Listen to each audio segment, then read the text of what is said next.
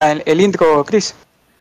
Hola, hola, ¿qué tal? Muy buenas noches a todas las personas que nos estén viendo, tanto en Twitch, en el canal de Raúl, Otacom TV y en mi página de Facebook, Christopher Ayora. Buenas noches y sean todos bienvenidos a este nuevo video podcast. Esta vez tenemos un invitado así de exquisito, de maravilla, así como para chuparse los dedos. Sukis Trukis.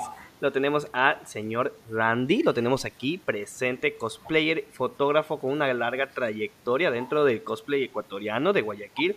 Lo tenemos hoy día aquí presente. Ay, no, qué modesto. Lo tenemos para hacerle unas cuantas preguntas súper chidas, interesantes, para que conozcas más sobre él y su trabajo. ¿Qué tal? ¿Cómo te va? Hola, hola chicos, ¿cómo están? Buenas noches, yo soy Chetes y bueno, este, quería decirles que se me dicen así por mis cachetes, para aclarar de una vez esa duda. Esa Sí, duda. misterio, el primer misterio revelado de la noche, no mames. yo- Yo sí me lo digo, preguntaba. lo. ¿Por qué le dicen chetes? Era como que mi mente chaquea de ser. Era la intriga, te lo juro. Chete por cachetes. Pero antes me decían, antes me decían chetos, pero como Frito Lay es medio lámpara, entonces dije, no, pues para qué chetos, mejor chetes. No, chete, Antes que ay, caiga derecho de autor. Sí, sí, señor, directo de todo, copyright, de todo. Lo Por el tigre ese de la portada, no sé cómo se llama. Etiquetador, como quieras, algo así. Pero bueno, buenas noches, los saludo a todos ahí, a los que estén en Twitch desde el canal de Otacón y a lo de Facebook Live desde el canal, ¿cómo es? Página de Christopher Ayora. Ajá. Buenas noches a todos, a todos, a todos, a todos. ¿Cómo están chicos? ¿Cómo están pasando? Bueno, de mi parte me voy saludando porque no he saludado. Bienvenido a toda mi gente de Twitch. Ahorita estamos cuatro seguidores. Me, me parece algo genial porque recién iniciamos y estamos ya con cuatro. Me, está genial, está muy genial. Para que tenemos hoy día un saludo a Christopher, un saludo a Randy, un gran invitado que tenemos el día, tenemos el día de hoy. Cosplay, fotógrafo y, de, y organizador de fiestas también. Eso, poquito a poquito lo podemos ir hablando. Eh, mi tarjeta de presentación con varias cosas ahí, fotógrafo, gamer, cosplayer, Ah, y- de fiestas. Y algo nuevo, y algo nuevo, gamer. Streamer, de- streamer en Facebook, streamer en Facebook. Que me ha sorprendido eso. Y, comenzamos con buen número de alcance de seguidores. Ah, por aquí. sí. Gracias. Listo, Randy. eh, creo que iniciamos el día de hoy, entonces ya creo que tu nombre ya lo sabemos. Ya es Randy Kinder. Randy, es- Randy, sí. a ver si yo pensé que era, no, era primo de, de mi pelada, porque también es, es No, apellido no, Kinder. pero no. Tocayo, no Y- decimos tocayo. Ok. Y bien casi cerca. Sí, también, que es lo, lo, manches, lo peor. ¿eh? Bueno, yo puedo decir, sí, bien cerca, como unas 15, 20 cuadras aproximadamente. Mira, el otro día no es- había unos juegos artificiales y estábamos jugando y ella los escuchó yo también.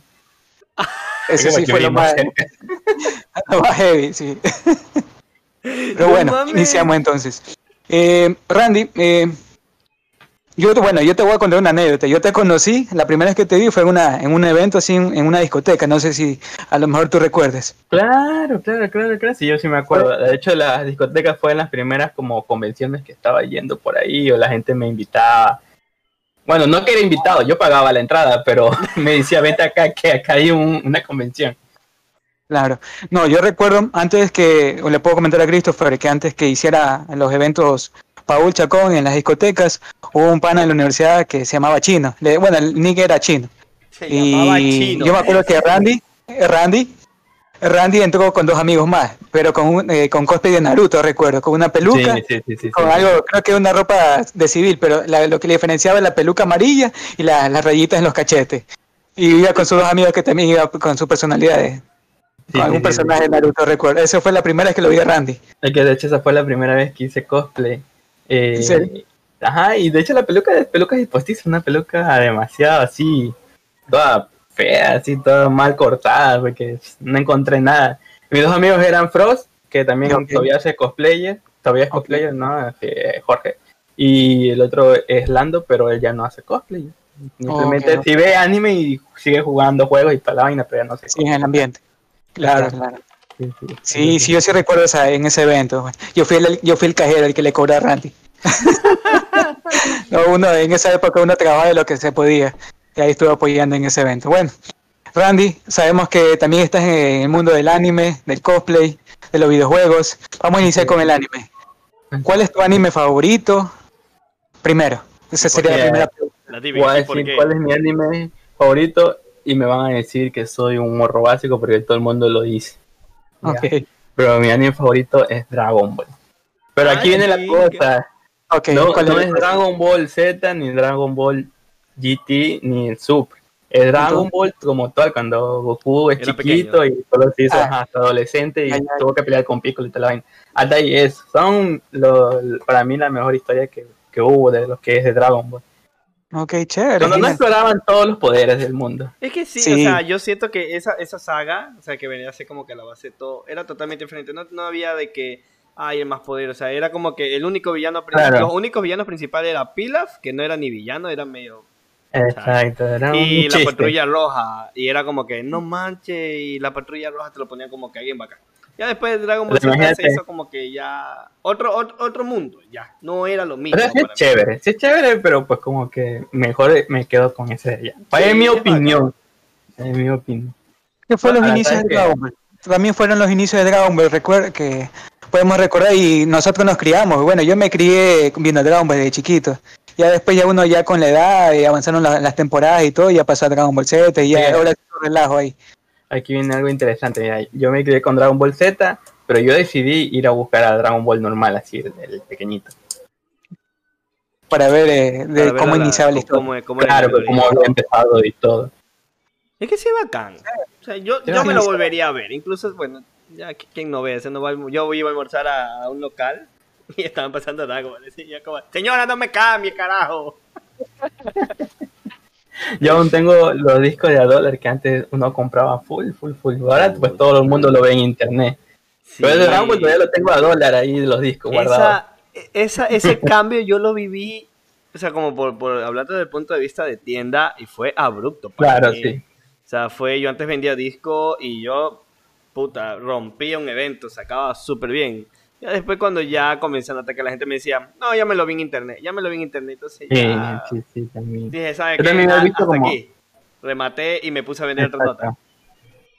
Yo he visto varias tiendas cuando iba a las convenciones. Yo iba a comprar porque sí me gustaba comprar en disco y tenerlo ahí como colección. Y habían hartísimas tiendas y luego poco a poco pues ya cambiaron y las tiendas ahora lo que hay abundante es figuras y creo que una o dos de discos por, por Sí, convención. que es Ah. Doctor Game y Anime Sama con su disco de, de 2 dólares porque está printeado. Es lo mismo, pero printeado. Con bonita portada. Es que también son bonitos, sí. Bueno, entonces. eh, Espérate, Raúl. ¿No ves? Este, y su disco cuánto vale? 2 dólares. ¿Y qué tiene? Pues es la misma serie, mismo capítulo y está printeado. Y vienen dos discos y está printeado. bueno, y, y Oye, yo te lo compraba por eso. aquí la pregunta es Randy, ¿no le habrás comprado Cristo por ahí alguna vez? ¿No habrás Sí, pasado por sí, sí me compró. Sí. ¿Qué compré? Y yo No si no iba, si no iba, si no había una serie en una tienda me iba a la otra y así, así, así. Eh, Típico, típico. Primero iba por eh, Anime Sam y después pasaban por Cristo. No, primero era Doctor Games. De ahí Anime Ah. O sea, ibas a los más baratos. Cuando ya no iban los más baratos, ibas al más caro. Y era como que ya, que chucha, voy a pagar un dólar más, por- pero me la quiero ver. Y, y como no había tanto- tanta facilidad, uno pagaba nomás. Ya sabes que, toma, llévate mi plata.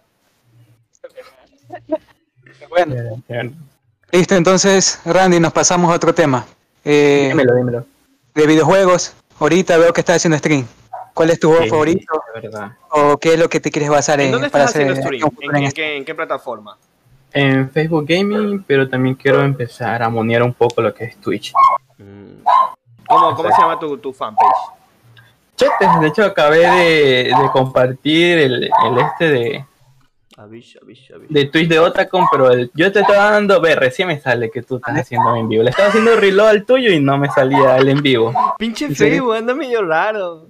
Siempre nos pasa tontera. Para poder compartirlo. Siempre no pasa algo. Oye, la vez pasada estuvimos hablando de un tema de, de K-pop y se nos cayó el directo. Sí, no sé. Oh, sí, sí, sí, fue lo más heavy.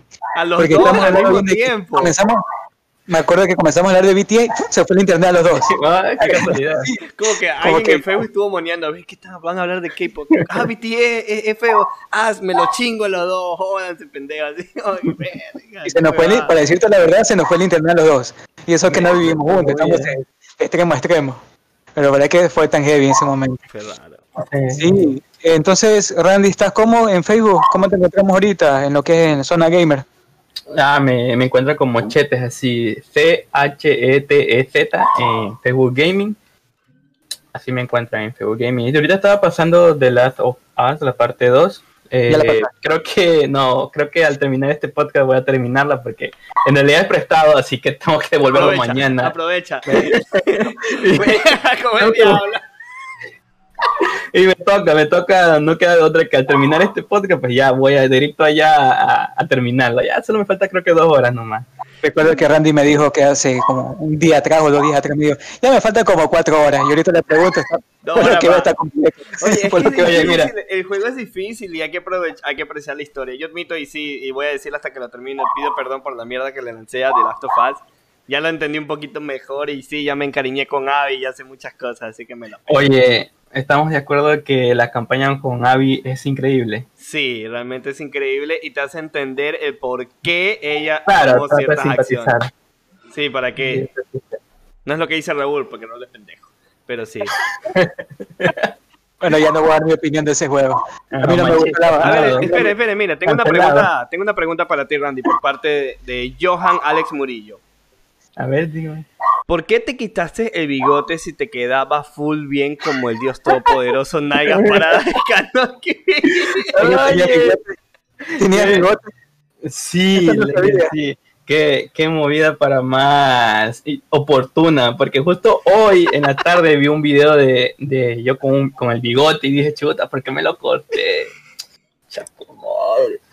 La cosa es que, a ver si lo puedo, es por aquí, mira, eh es la crisis de corte, lo mismo que le da a las chicas cuando se cortan el cabello y después se arrepienten. Hay que decir que cuando me pinté el cabello de azul, que ahorita pues ya está todo descolorido, yo dije, no va a quedar el bigote, y pues no, pues, en cambio con el otro sí podía hacer esta que a ver si se ve. ¡Ah, no mames! ya entendí lo que dijiste más. lo que uno hace por el cosplay. no, me siento bacán. Sí. Un saludo especial. un saludo especial para mi esposa que me está viendo. Un besote enorme, Nicole. Espero que te encuentres muy bien. Más tarde chateamos, bebé linda. respondiendo a esta pregunta, por cierto, pues no tengo idea, la verdad. Yo creo que fue una mala elección. No, me, no debí cortármelo. está acostado a las 3 de la mañana, así como bebé. No debía hacer eso. no debía hacer eso. ¿Cuánto, tiempo estuviste con el bigote? Eh, como un mes estuve con el bigote. Es que fue cuando recién empezó lo de la pandemia. Y pues yo dije, pues nadie me va a ver, así que vamos a probar hasta que crezca. Y ahí me lo dejé, ah, claro, sí creció. Además tampoco tenía al principio mucho para publicar porque me habían cortado el internet como un mes y medio. ¿Ves? Güey. En... en plena pandemia. ¿Y sabes qué me salvó? Los discos de un dólar de los animes. Eso me salvó de, perderme en la locura. Ya viste lo que hace Cristo por, por vender esos CD. Era la salvación en plena pandemia. Esta mierda, buena idea, ¿no? Habla, varón, lleva tu disco, te lo deja a tu casa. Claro que, que eso fue horrible. Lo que sí, lo que me fui, lo que me vi fue Digimon completo, todito Digimon de nuevo. ¿En serio? O el, el, de los años. No, pues es que cuando recién empezaba la pandemia, pues no había salido todavía remasterizado. Claro, pues aún no. Ajá. Genial, genial. Listo, entonces, ya bueno, ya sabemos tu, tu gusto de anime, de videojuegos. Ahora películas, nos pasamos películas. Película favorita. Oye. A ver, mira, como película favorita, eh, en general, en las películas que siempre me vería, pues el actor es Jim Carrey. Ok. Siempre me ha encantado ese man. Lo, también tengo películas de un dólar de ese man todita. piratero, ya, sabemos quién es el piratero. no, yo es que sí me gustaba comprar artísimo, ¿para qué? Antes, antes. Es que antes era diferente porque, o sea, ah, yo siento pues. que, que, al internet masificarse ya, ya le mejoró muchas cosas y que esta plataforma de streaming ya es fácil. Pero antes o sea, yo que, que, ya voy para los 30 y tú también, Raúl, te vas a acordar. Uno, cuando era pelado, le alquilaban el VHS y era ver oh, películas allí. Y después ya vinieron los DVD y, y, fue lo mismo. Y era la alquilada de las películas y, ese tipo de notas. Y sí gustaba, sí, sí, sí te ayudaba bastante. Ya ahorita ya no, no se hace tanto, pero en su Era tiempo sí negocio. fue bueno. O sea, Claro. yo, yo hasta mi papá tenía eh, ese rebobinador de VHS. Sí, yo también tengo, yo también tengo esa vaina. Acá en mi familia tienen uno, un rebobinador de VHS, pero en forma de carrito. Que se alza, se alza el capot y ahí tú metes el cassette, Creo que te, Y ahí lo mandas que- a rebobinar. Es algo increíble. lugar. que también es un carrito. Diablo. bueno, entonces, Pero entonces, película entonces con Jim Carrey. ¿solamente Jim Carrey Sí, o, algún claro, género claro. Y algún género independiente aparte de ese? Mm, Independiente, no Independiente creo que no he explorado varias películas, la verdad. Eh, pero en independiente como, o No, no, sea, no, no, película no, independiente. No, ni película independiente no, porque ahí sí es irnos a un tema demasiado extenso. Eh, o Claro. sea, o, cualquier otro género, ya. O sea, porque Jim Carrey ah, mayormente hace comedia. Creo que ha hecho un drama de Claro, romance. No me Sí, acuerdo sí. bien. Estuvo también en una serie este, como de psicológica, estuvo, estaba genial, la verdad. ¿Cuál? ¿Cómo se llama? ese sí no loco. O sí, no, el- no pero una serie en Netflix que interpretó no, un personaje de televisión. sí, eso, era un personaje de Sí, sí, televisión, sí, pero sí. no estaba en Netflix, eh, creo que era en HBO, no sé. No, está, ahorita yo lo bueno, yo lo vi en Netflix y el personaje se llamaba Andy. Sí, sí, sí, sí, sí. Yo sí, es Es muy bueno. es- Sí, es, un, es una serie así psicológica te muestra- media extraña. Claro, te muestra el tras cámara de Jim Carrey eh, cuando eh, filmó, bueno, filmó la serie de, de, de un personaje famoso en Estados Unidos que se llama Andy. Pero para que es muy buena esa serie. Y te das cuenta cómo el man se mete en el personaje, el man vive con el personaje, va a su casa con el personaje y va a trabajar con el personaje. Es un, un- es un máster ese man Ah, para, sí. para meterse en un, per- eh, como actor. Es que Man sí es actor, fue uno de los mejores actores de Claro, su pero tiempo. Fue, fue un ícono de la comedia realmente. Eh, Y todavía lo es. Una de las películas que a mí más me gusta del man es la de La Máscara. Ah, claro. Sí, Oh, es inevitable, icónico. Me, me Icónico. encanta, yo te juro que me puedo coger esa película y me la puedo volver a ver y, y- y estoy igualmente así como... Ah, qué bonito. ¿Y ustedes qué opinan de la de Sony, la nueva película que salió como, enem- como villano? Me gustó volverlo a ver. Oye, fue. O sea, para mí fue increíble, loco. Y la escena post crédito también. Sí. Fue- yo creo fue que, bacán, eh, la plena que poner fue a- bacán y se complementó todo. este- yo creo que poner este actor como en una película es, es- es decir que esa película va a ser taquillera. Porque Jim Carrey, bueno, no había hecho películas hace años y que falleció la esposa. Pero sí me siguió un poquito la, la historia de este personaje. Y, Claro. eh, y en verdad él se metió en una depresión que no quiso actuar ya más. Y no sé cómo apareció en la película Sónica. Creo que a todos los que son fan de Jim Carrey nos sorprendió. ¿Para Sí, qué? Ay, muy buen personaje ver, que hizo ahí inde- como, independientemente, como de que sea, independientemente de que sea Sonic, yo la fui a ver por Jim Carrey. O sea, así, yo lo vi el man y dije, no, tengo, tengo que ir a verla, de ley. O sea, y aparte que se fuera un poco de, de Sonic ya videojuego, ya como que me motivó más, pero aún así hubiera sido de otro, de otro género, ¿sabes? Lo hubiera querido ver por ver sobre él, porque así como tú comentas, pasó algo feo y, y estuvo bastante fuera, e inclusive, e inclusive, perdón, cambió mucho la forma de pensar y hay algunas entrevistas que le hacen y los comentarios que él da allí son como que, chuta, brother, es la plena. Te toca. Es verdad. Bueno, entonces ya sabemos la película, la película favorita o el, o el actor favorito de Randy. Ah, Ahora nos podemos pasar a, nos podemos pasar a otro hobby de Randy, el cosplay, el mundo del cosplay. Sé que ya llevas cerca de casi 10 años haciendo cosplay, si, si no estoy mal, ¿verdad? Eh, menos, creo, porque la verdad no, no llevo la cuenta, pero sé que deben ser entre 8 o 7 años. Es que si me mencionas que el primer cosplay que hiciste fue en un evento que hiciste de Naruto, en el evento que yo te vi, ese evento fue más o menos por el 2011 aproximadamente. Si puedo- podemos estar diciendo que podemos estar diciendo que son entre 8 a 9, a 9 años. Ah, sí, sí, pero el 2020 no cuenta. No cuenta nada, cara. Yo este año no fui a eventos, mierda. Ten- tenía yo ya pensado la Comic Con, Budokan, bueno, mi evento en julio lo cancelé. Mierda. por ahí, Todo se canceló las cosas que pasan. El concierto de virus. Guns N' Roses era en, era en mayo, creo que era, después lo pasaron a noviembre y yo creo que ya ese concierto murió. ¿Cuál? El de Guns N' Roses. Ah, sí, de ley. Ya, ya creo que ya desapareció ese evento por acá en Ecuador, por lo menos. Así lo Bueno, entonces, Randy. Randy, Cualquier coincidencia Randy. con otros eventos en Ecuador es pura coincidencia. Randy, más o menos, ¿cuántos cosplay has hecho? De lo que te recuerdes. Cosplay, creo que entre 35 por ahí más o menos, pero la diferencia es que yo suelo hacer muchos cosplays sencillos, ya. Entonces, si tengo contados por ahí los que son cosplays más complejos, serían unos 7 más o menos. O sea, ti- tienes como Mm. que para dos, dos tipos de dificultades, por decirlo así. Sí. ¿Y cuál A fue? me ¿Qué te mucho- motivó? ¿Qué te motivó realmente a hacer cosplay? O sea, bueno, sé que es la, la- la típica pregunta random así de todos lados. Naruto, va a decir Naruto. Motivó a Naruto, quería ser como Naruto. No, no, no, mira, Idea de, de, de te voy a contar, te voy a contar una historia graciosa, más o menos, una historia lámpara. A ver. Mira, mi primer encuentro con el cosplay fue cuando en el colegio, yo estoy en un colegio, yo estuve en un colegio militar. Ok. Eh, en el colegio nos llevaron a Plaza Colón, así como de excursión. Todo el curso fuimos y toda la movida.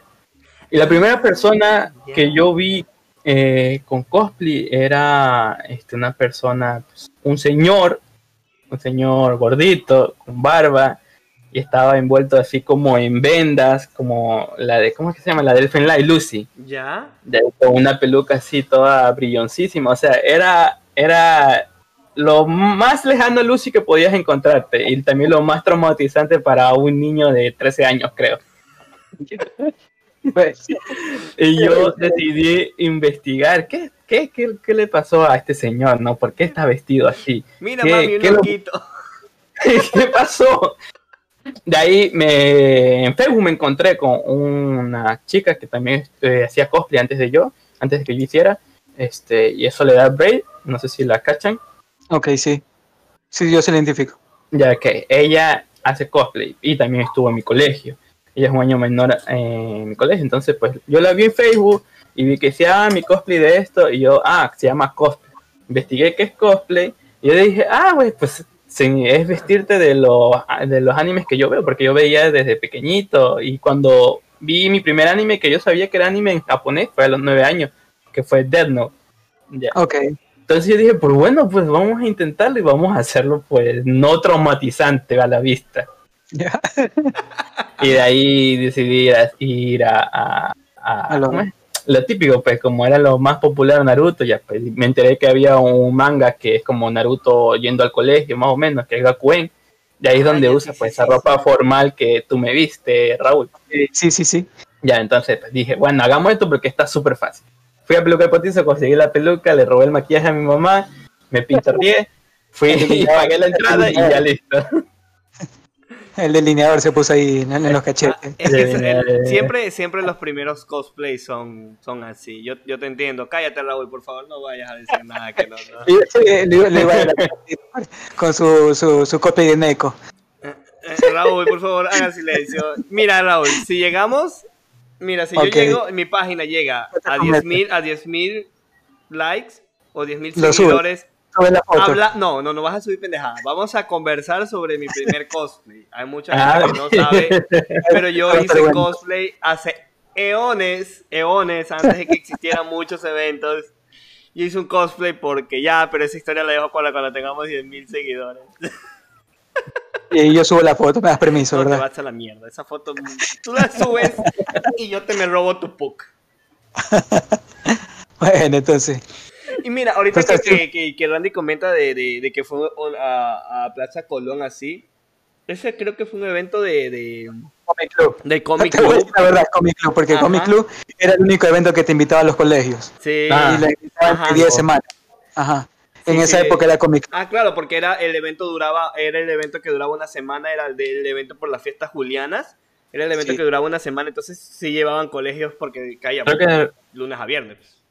Creo que de repente sí era, porque eh, ellos también solían hacer este, más promoción lo que era concurso de dibujos, ¿no? Sí. Sí, ajá. Sí, sí, Ellos- entonces como que ahí nuestro profesor de dibujo también como que, hey chicos, miren, si se animan, aquí hay. Igual nadie fue. no, es que Siempre pasa, no sé que- por qué. Recuerdo que Comic Club lo tiraba un poquito cultural, a la, a, en base al cómics. Claro. No, sí, sí. Es que Sí, eh, tú veías más, que tiendas, veías Comic Club. Eso era lo Eh, bueno. por el simple Pero- hecho de ser el Comic Club tienen que explotar eso además por el auspicio del municipio tienen que hacerlo con mayor obligación. Recuerdo que habían talleres de dibujo, charlas así. Sí, sí, sí, sí. Era muy bueno para que. Eran bacanes. ¿Para qué? ¿Qué te pasó, viejo? Que, que decirle eso.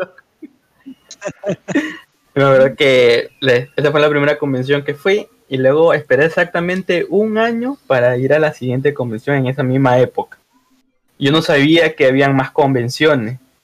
Ya, hasta que esperé ese año y luego como que en uno de los stands me dijeron que iba a haber otra y de ahí me enteré lo de la católica, de ahí me enteré, había uno creo que era Maxuri, ¿no? Sí, el. Tomodachi Weekend también. Ya, esa de ahí. Pero esperé un año para saber que había más convenciones. ¿Y yo para qué ahorraba? Bueno, en ese momento ahorraba para las películas de un dólar. Belleza. Esa es la gente que a mí me encantaba, carajo. Eh, fiel comprador de Christopher.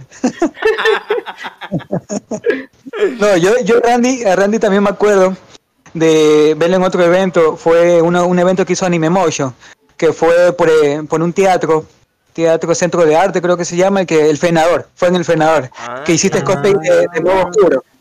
Sí, de Ariel. Ese creo que creo fue. Segundo cosplay, si no estoy mal, ¿verdad? ¿Mande cuál? Fue tu segundo cosplay después de Naruto. Después de Naruto fue tu segundo cosplay de Mago Oscuro. Fue el tercero, de hecho. Fue el tercero. Tercero. Ya, Sí, ahí porque yo el segundo fue el de Ciel, de Kuroshisuji. Yo recuerdo verlo a, a Randy eh, en ese evento con ese cosplay. De chuta, ya de Naruto ya me avanzó a Yu-Gi-Oh! Es que en la, en la discoteca donde hubo pues, el primer evento, eh, este, Karin Arevalo, que también es una cosplayer que estoy así, y después vende pelucas y todo eso. Ella me contactó y me dijo, oye, estoy haciendo un grupal de Sakura Card Captor y te quedaría qué increíble pues hacer del mago de Ariel de Mago Club, la reencarnación del Mago Club. Y yo acepté porque sí veía Sakura, pues, ¿quién no ha visto Sakura? ¿Quién no ha visto Sakura? O sea, todo hombre. Ah, no era Yu-Gi-Oh! No era Yu-Gi-Oh! Yo cuando. pensé que era Yu-Gi-Oh! Ya, Mira que mi mente estaba, estaba que pensaba que era Yu-Gi-Oh! todo, todo hombre que se respeta ha visto Sakura completa. Yo me he visto. Sakura, me vi Subasa, Candy Candy. Me, he visto Candy Candy. Yo lloré con la muerte de los novios de Candy Candy. No, al final se queda sola, güey. No mames. Pero es doctora, o sea, mujer empoderada, güey. Bueno, entonces, así como el mundo de cosplay, Randy, más o menos has hecho, me, nos contabas que has hecho más o menos 35 cosplay, es lo Sí, que más o recuerdo. ¿Cuál ha ¿Y algún el traje proyecto como-? A ver, sí, sí, sí. ¿Algún, ¿Algún algún proyecto nuevo? Sí, algún proyecto que nos puedas decir para ver. cuando ya eh, vuelvan los eventos. Bueno, en 2021. sí, este, en esta pandemia he tratado de poder bajar de peso porque no había hecho o sacado cosplay nuevo porque quería primero bajar de peso. Ok. ¿ya? Además de que hice uno de League of Legends, de Six, Ok. Ya que ese lo tengo ya hecho prácticamente, nada más que nunca lo usé. Nunca, Entonces- no, no te con el, no te con el traje. es que de cuero.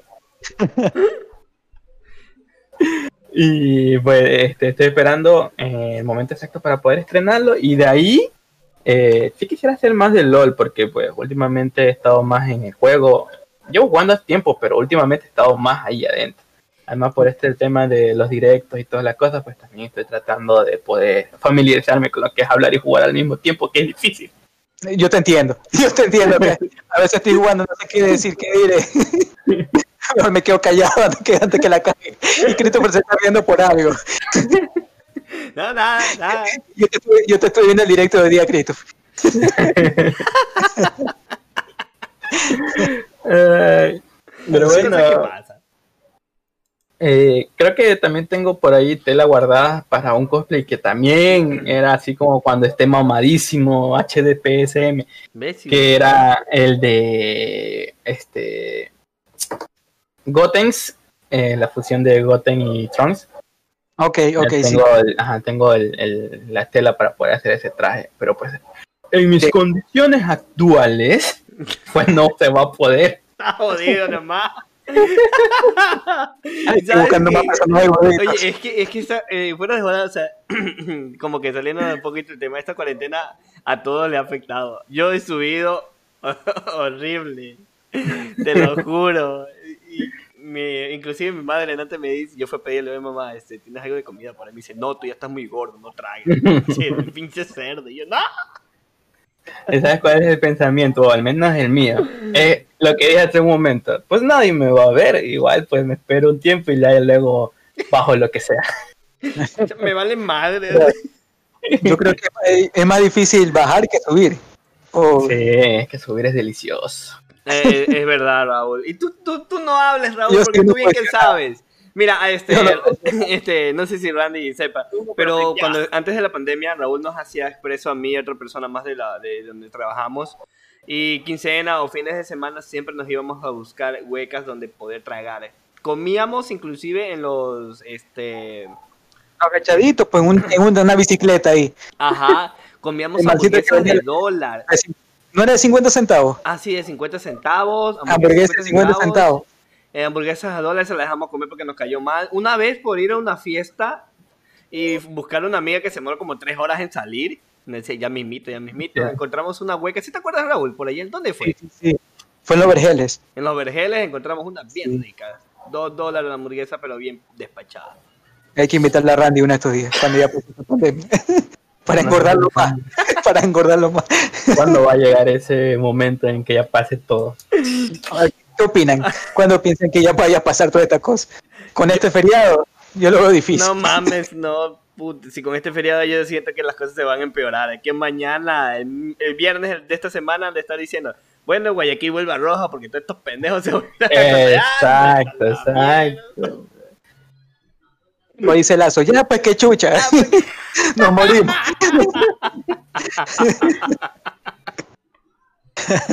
Buen meme que hiciera ese pobre. Te lo juro que hubiera, me hubiera gustado estar viendo el directo de Lazo cuando digo esa palabra. Te lo juro que hubiera puesto ahí, no mames, qué bacán, hijo de puta. Yo no me la creía hasta que por fin vi el video. y Yo no. Yo también yo pensé que era joda. eso, pero- di- Dijo algunas cosas, pero justo esa frase la tomaron y le hicieron meme. Claro. A Te apuesto que esa va a ser su, mira, esa va a eh, campaña política, lo mejor. Mira, Raúl, Johan nos comenta aquí, a mi abue me dice que estoy flaqueando y esa es la intención, pero mi abue me da de comer hasta decir basta. Mi hijito, te ves muy flaco, tómate esto, cómete estos dos secos de pollo que te compré ahorita. Es- Y ya no puedo aceptar esos dos sequitos de pollo. No manches. Oye, Randy, ¿cuál ha sido el traje más difícil que se te ha hecho? El traje más difícil que te ha hecho creo que fue el de Levi de Shingeki no Kyojin.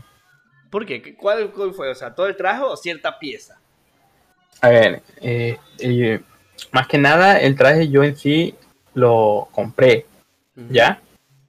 Ya, lo difícil es poder estar bien con ese traje. Es el traje más incómodo del mundo. ¿En serio? ¿Por qué? Porque tienes un juego de correas de las arnés. ¿Ya? Ya, entonces, como yo compré el traje, ese traje de ahí sí vino con, con el juego tal y como es de las correas, no la típica que te pones correas aquí en el cosplay y ya como que aparenta, Ajá. no, sino que era un enterizo de puras correas, desde el tobillo, desde la planta del pie hasta, la, hasta acá. Entonces Ok. tenía su sistema por todos lados, ya todo, tenía correas por todos lados, tenías que amarrarte a los costados, en, el- en- en la planta del pie para que esté bien, en el tobillo, en la cadera, tenías que unirlo con el pecho, entonces y además de eso, luego de que ya terminas con las correas, ponerte pues igual la chaqueta y el sistema, ya no me acuerdo cómo se llama, pero el que sirven para columpiarse, ¿Ya? ya. Y estar bien con todo eso encima es complicado. Prácticamente estás quieto, así. De aquí, ya a la convención te ponen en una esquina y que te tomen fotos y ahí no te mueves. No, me hace acuerdo- me acuerdo un copy de, de Transformer, ese Mike que se jugaba en ese personaje. no sí, una vez a mí, Sí. a mí, a mí me tocó auxiliar a un cosplayer que estaba con un traje y estaba sofocándose el muchacho. Casi se me desmaya, fue en Plaza Colón, cuando yo solía hacer en Plaza Colón. Me tocó ir a comprarle agua, darle agua helada, fresca, le dije, ñaño, saque, saque, quítate toda esta bobada y, y, y mójate y arréglate porque te me desmayas aquí, yo qué voy a hacer con un desmayado, no quiero. Entonces, sí, a veces yo siento, yo siento que a veces odio, pero nunca pensé que ese traje iba a ser tan, tan piteado. Sí, sí, ya, para que- sea, Creo que como escuchan Raúl cuando iba al evento y, y terminaba lascado. Mande, mande Randy. que ¿Qué creo no que se escuchan mis perros, ¿no? Ah, ah. Ya lo estamos entrevistando a los perros también. Oye, no, oye, es cierto, ayer me le lanzaron veneno a mi perrita. Habla serio. Sí, un no sé quién, estoy viendo quién carajo anda haciendo, está vago, güey, madre. Porque mi perra, o sea, yo me, yo me levanté de la cama y mi perra comenzó como que a, a pararse, pero ya mi perra está viejita y digo, bueno, de pronto tambaleó por la edad. Pero comenzó ahí, casi se cae de las escaleras, comenzó a babiar, comenzó a dar vuelta de un lado a otro.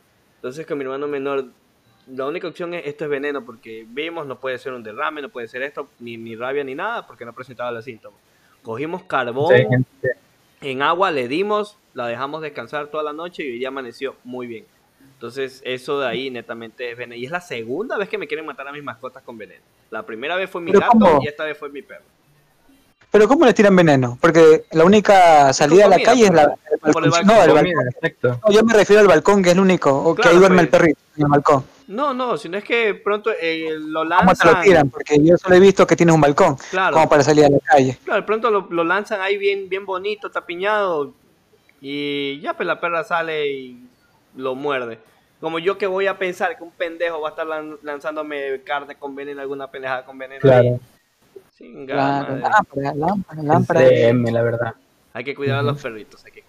Ya, hablando de mascotas, cierto. ¿han pensado hacer cosplay de la, eh, eh, De un furro. disfrazar a un perrito? que los furros, ¿no? disfrazar a un- alguna vez a su perro con un cosplay. Porque recuerdo que hubo un evento que hicieron un concurso de cosplay de animales. Ah, sí. El, bu- el, bu- el ¿Han pensado, claro, ¿han pensado ustedes disfrazar o ponerle algún personaje de, a, su, a su mascota? Yo no. Mira, yo antes tenía un perrito, este, Pitbull, que era blanco y tenía la mancha negra exacta como Snoopy. Ok. Ah, la vida. Y quería hacerlo, así sea por Halloween, no por ir a una convención, sino por Halloween. La movida fue que tuvo un triste final porque pues, me la atropellaron. ¿Ves? Ah, Ya, y se fue el cosplay del perrito. Sí. No, yo sí, yo sí le puedo mencionar que, eh, yo bueno, eh, Christopher sabe que yo tengo un PUC. Ese ese aléjense de él, Dios mío, es como que si hubiera le hubieran dado Viagra. Se coge a todo lo que produce sombra. Mira, ahora te comento, Christopher, te comento, Christopher, que tengo dos PUC ahora, ahora son dos perritos. Dos. Ahora Son uno dos me va a violar una pierna y el otro la otra. La primera No, vez sí, que fue a la casa de Raúl me dice, me dice, espérate, y yo cojo a mi perro, pero yo pensé que el perro de él mordía o era, bra- era bravo. Y no, se te prende la pierna y te comienza... Es como que, ¡ta! Eres mi perra, puta. ¡ta! Oye, y era la... la- la- me, me, me cogió la pierna derecha, una Coca-Cola que compramos de 3 litros, también la quería coger a cargo. O sea, todo lo que veía se movía, lo cogía a cargo ese perro. Te puedo decir que el perrito es virgen, el perrito nunca tenido una hembra, ya a sus ocho años es virgen todavía. O sea, y Ah, que a mí me, me, me ve cara de hembra. Por eso coge cualquier cosa que le aparezca. Christopher, ven. Mi primera experiencia con un perro. la verdad. Yo sí puedo decir, yo sí puedo decir que eh, mi perrito, bueno, uno de los que me, aparte que me gusta ese tipo de razas, yo siempre quise hacerle cosplay de hombres negros de la película. Ah. Ya que el perrito de ahí de esa, de esa película que se llamaba Franks, siempre quise llevarla a algún evento disfrazado con el terno y todo eso y hacer eh, cosplay de, de hombres negros, pero bueno, nunca salió la oportunidad. Este perrito ya está viejo, ya que ya hasta pereza le da de caminar. Pero Yo así, pensé, perrito, dígame. yo pensé y juraba que ibas a decir que ibas a disfrazarlos como el perro que invoca a Kakashi. Oh, sí, Ah, también, también. Naruto. Sí, también, y es más fácil. No, pero antes de eso yo pensé siempre en la película Hombres de Negro. Soy fan de la película Hombres de Negro. Dije, no, ese man es ideal como para ponerle un terno y ese man es Frank. Hazlo, hazlo, loco. O sea, yo sí me Te cuento que una vez- Te cuento que una vez lo llevé a un evento ahí en, en la FEWE. Lo vi a Danilo Palomino y le quería morder, pero a todo el mundo le movía la cola, pero solo a Danilo Palomino le quería morder. No sé por qué. Le cogió fastidio. Lo veía y le quería morder. Y a todo el mundo se le abrazaba, le movía la cola. No sé qué habrá pasado, qué, qué habrá pensado. Oye, Raúl, por aquí me comentan, eh, ¿eso quiere decir que Raúl ya está acostumbrado a la violación canina? No, a mí me respeta. A los que me vienen a visitar nomás. Bueno, entonces así. Randy, nos pasamos a otro tema entonces, nos podemos pasar a fotografía. Sabemos que Claro, sí. fotografía, estudiaste fotografía en uno de los mejores institutos aquí que tiene Guayaquil. ¿Verdad? Porque para mí ese instituto lo tengo en, lo tengo en lo alto, no, no, no, no es por Guay, decir guay, nada. guay. Más, que, más que Alexa, lo tengo. a- puedes mencionarlo, creo que sí podemos mencionar el instituto. Aligat, ¿verdad? Pues, sí, Ya. Para mí, el IGAD uno, en fotografía y en, producción audiovisual es Claro, una de las mejores bueno. instituciones a nivel de, por lo menos aquí en Guayaquil, no sé si sea a nivel de Ecuador. Sí. ¿Qué tal fue tu experiencia estudiar fotografía en ese instituto? A ver, eh, lo que corresponde con infografía, eso sí no te voy a decir que, que sí está bien, o sea, sí tiene bien planificado su malla y todo eso. Pero en fotografía, cuando yo entré, todavía no estaba tan estructurada su malla. Pero sin embargo, sí tenía eh, buenos profesores y, y buenas clases, pero igual le faltaba un poco más. Ahora que yo me estoy indagando por ahí y estoy hablando con uno que otro que estudia por ahí adentro, pues como que ha mejorado más todavía y me hubiera gustado tener 17 ahorita y meterme ahora a estudiar para Sí. poder estudiar una malla más completa y mejor estructurada. Sin embargo, sí me ayudó a, a aprender algunas cosas del ámbito, todo eso, y pues también por mi parte tuve que aprender otras cosas. Claro. Pero tú recomiendas eh, estudiar en el IGAD infografía más que otras carreras. ¿Tú lo ves Creo más fundamentada o infografía o, o no? Creo que sí, creo que mi infografía está más estructurada y fotografía creo que recién está pues ya eh, dando mejor su, su malla y todo eso, pero no sé, creo que le falta un poquito más. De todas maneras, pues para ellos, cuando yo entré todavía seguía siendo una carrera nueva. Entonces, la- las carreras experimentales dentro de un instituto o universidad siempre eh, los primeros años van no van a estar tan bien, Claro. no van a estar bien estructuradas. Te van a dar Ajá. de otra carrera ahí medio metida y, y acoplada. Como que sí, sí va. Como en mi caso, estudias informática y te dan carreras, ma- materias de ingeniería civil. Porque justo esa, esa carrera la metieron en una facultad de ingeniería civil. Mira, yo, yo recibí clases y, y bueno, pues es en esta universidad, la mejor del Ecuador, la mejor de Guayaquil, carajo, pinche universidad. Ya, Pero bueno. Guayaquil. Ya. Entonces, yo re- cuando yo recibí fotografía ya, era un curso como de 40 alumnos. Era una cámara, la cámara no era de la universidad, la cámara le pertenecía al profesor y el profesor no la prestaba y la cuidaba con la vida.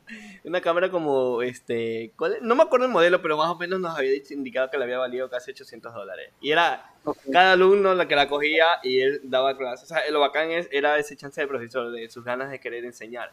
Pero era que cada alumno lo cogía y el, y el profesor era atrás de él. Ya, pero cuidado se te cae, cuidado se te cae. No le hagas así, no le hagas esto. Pero realmente no fue tanto. O sea, uno, yo personalmente aprendí este conceptos de planos, una cosa que tomar fotos, pero o sea, es como, es, es como que si vieras un video tutorial en YouTube y te quedaste con ese conocimiento. Yo personalmente aprendí eso, o sea, casi nada.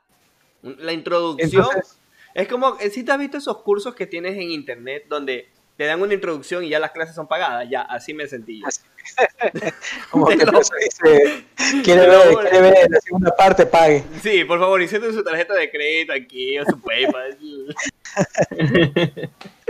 No, sí. Entonces ustedes, y bueno, yo no, no he tenido la oportunidad de estudiar fotografía. Medio, medio chequeé, pero no, no, yo no puedo decir que fue una clase de fotografía. Ustedes que han estudiado fotografía, bueno, tú Randy profesionalmente y Christopher como parte de materia de una carrera de diseño, eh, ¿ustedes recomiendan estudiar en una universidad de fotografía o sea en un instituto o, o aprender empíricamente por las plataformas ahorita como YouTube? Mira, es que aquí hay mm, varias opciones, depende para qué vayas a, a- a usar la fotografía. Porque, eso sí, lo que aprendí fue fotografía profesional. O sea, me puedo desenvolver o cualquier cosa que me pidan lo puedo hacer, ya sea fotografía de producto, de, este, El modelo. de reuniones sociales, ya, ajá, de, de modelos, ya, de en cómo manipular eh, este, con comida, con varias cosas. Y eso te lo van a aprender de poco en poco desglosado. Pero la mayoría de personas están yendo pues como que en otra rama de la fotografía, que es como el street fashion, o así como de modelo nomás, simplemente como que agarras a tu amigo, le tomas fotos y pues igual eso sí te va a servir en las redes y vas creciendo y pues más personas quieren llegar a ti. Pero ese tipo de fotografía pues es como que de una rama, que como podríamos decirlo, podría ser como la más sencilla por así decirlo, porque no tiene tanto conocimiento del manejo de luces, ya de, de los objetos que vayas a fotografiar o lo que sea. Claro. Entonces ya depende de lo que tú quieras hacer o lo que más te llame la atención. Eso sí recomiendo, antes de que quieras estudiar algo, pues por ejemplo, igual, así mismo, eh, un médico, que una persona que quiere estudiar medicina, pues siempre tiene también desde antes como que, ah, yo quiero ser cirujano, o yo quiero especializarme en, tal rama de la medicina. Ya, así mismo en fotografía, en fotografía tienes que ver también eh, si quieres hacer más de modelo, si quieres hacer de producto, o si quieres hacer de reuniones sociales como bodas, quinceañeras. De, esa manera tener tú un, un, Instagram o una red social estructurada base a eso, porque pues también si, haces de todo un poco, que está bien, pero tu feed de Instagram o de Facebook se va a ver todo desordenado. Claro. ¿Ya? Entonces es mejor también siempre asegurarse a un solo camino, a pesar de que tú asegures, diga, puedo hacer esto, puedo hacer lo otro, pero pues igual como que tu, tu feed de Instagram o de Facebook, pues ya tenlo de una manera ya estructurada. Claro. Pero mi pregunta es, con el conocimiento que tú tienes, eh, ¿vale la pena estudiar en un instituto? Ya, vale la pena. Es como un fundamento a lo que uno se en, eh, eh, en, redes sociales, supongo. Ajá, exacto. Mira, ahí, exacto. Respondiendo a esta pregunta, ya ahí depende. Eh, ¿Estudias en un instituto o en una universidad o y así es tu masterado y todo eso? Cuando quieres dedicarte a más allá de lo que sea este, street fashion o fotos por ahí este, de los más sencillos como había mencionado. Quieres dedicarte un poco más a algo más profesional donde sí tengas que aprender más conceptos eh, técnicos y más elaborados, pues ahí sí vendría bien el instituto eso. De repente si tú quieres tomar fotografía por hobby y ahí viene el tema de la clásica fotografía street fashion, eh, ahí sí pues te recomendaría que sigas cursos o que por ejemplo a veces hay workshops ya de fotógrafos que te van a enseñar ya cómo hacer un tipo de foto, entonces con eso ya te puedes ir guiando. Claro. Ahora, la otra pregunta es, porque yo sé que aquí lo que está en el chat, muchos quieren estudiar fotografía o están entusiasmados por la fotografía.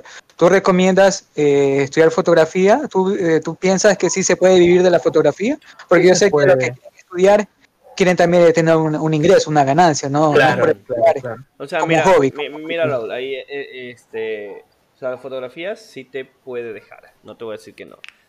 Por ejemplo, yo sigo bastante bloggers eh, en YouTube que son fotógrafos profesionales y que ellos viajan por el mundo y todo se lo pagan automáticamente con la fotografía. Pero que es como eh, ellos hacen, ellos venden fotos realmente en diferentes páginas, como Shutterstock, eh, Adobe Stock, eh, que son como que las más principales. Puedes subir fotos y videos sobre diferentes cosas y la gente va y, te las va comprando. Y tú ganas por cada descarga que tenga una foto. Digamos que si sube, ya y es un porcentaje en cuanto a vayas vendiendo. Por ejemplo, si vendiste 100 fotos, te dan un porcentaje del 45% de, de las ganancias que se tengan. Si, si tienes antes de 100, te dan un 10% de las ganancias. Yo te digo porque yo vendo por allí. Entonces, eh, tienes que tomar muchas fotos, diferentes temas y subirlas todas. Ellos te califican la foto y te dicen, estas están bien y estas no están bien. Y ahí las comienzas a vender y tú puedes ganar fotos, ganar dinero mediante esa, esa forma que es la que hacen muchas personas.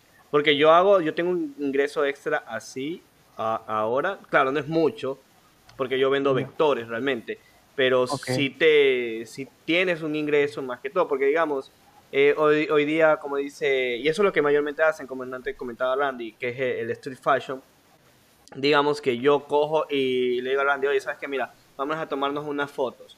Yo las voy a poner a la venta y a ti te regalo las fotos que tome. Él como modelo le van a servir para tener en su, dentro de su portafolio todas las cosas. A él ayuda como un, como un, está algo para futuros contratos y a mí me sirve como fotógrafo tener estas fotos he tomado y estas fotos te las voy a vender. Entonces ahí es como que un, intercambio de trabajo, tanto modelo como fotógrafo, y te permite ganar plata. Pero, o sea, tienes que, irte a esa por todas, o sea, conseguirte una cámara o tu teléfono y tratar de tomar las fotos y subirlas para desde ya comenzar. Claro, ya que te pones a estudiar ya, ya aumentas, pero tienes que ir con esa idea, porque también yo, yo, o sea, yo no sé realmente mucho sobre el tema de mercado laboral de, de fotografía, pero lo poco que he visto es muy pocas personas que contratan fotógrafos profesionales y los que mayormente contratan son grandes empresas para publicidades específicas. Pero no sé, no sé tú que, tú, tú, que me, me, me, me, ah, me trabé. Me, me, me expandas la idea. Ay, se me cayó azúcar. Ya. Ya, a ver, eh, añadiendo algo, pues. Ahí está, se me fue la idea también ahorita. Pinche Raúl, tu, imagen sin video me nos perturba. Voy a, voy, a, ver cómo arreglo la cámara.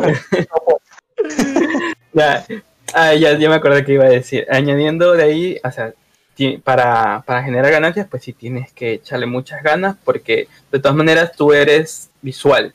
Entonces siempre tienes que estar promocionando tus propias fotos, tener un Instagram o un fanpage para poder subir esas fotos. Entonces, si tú no muestras tu trabajo, así sea a un lugar donde fuiste o unas tomas pre, prehechas, o ni siquiera editadas, solo como que para que el público vea para que vean cómo van a quedar después. Entonces, tú tienes que ser muy visual en ese aspecto porque tú eres fotografía. Ya, al cliente lo vas a llegar a través de los ojos.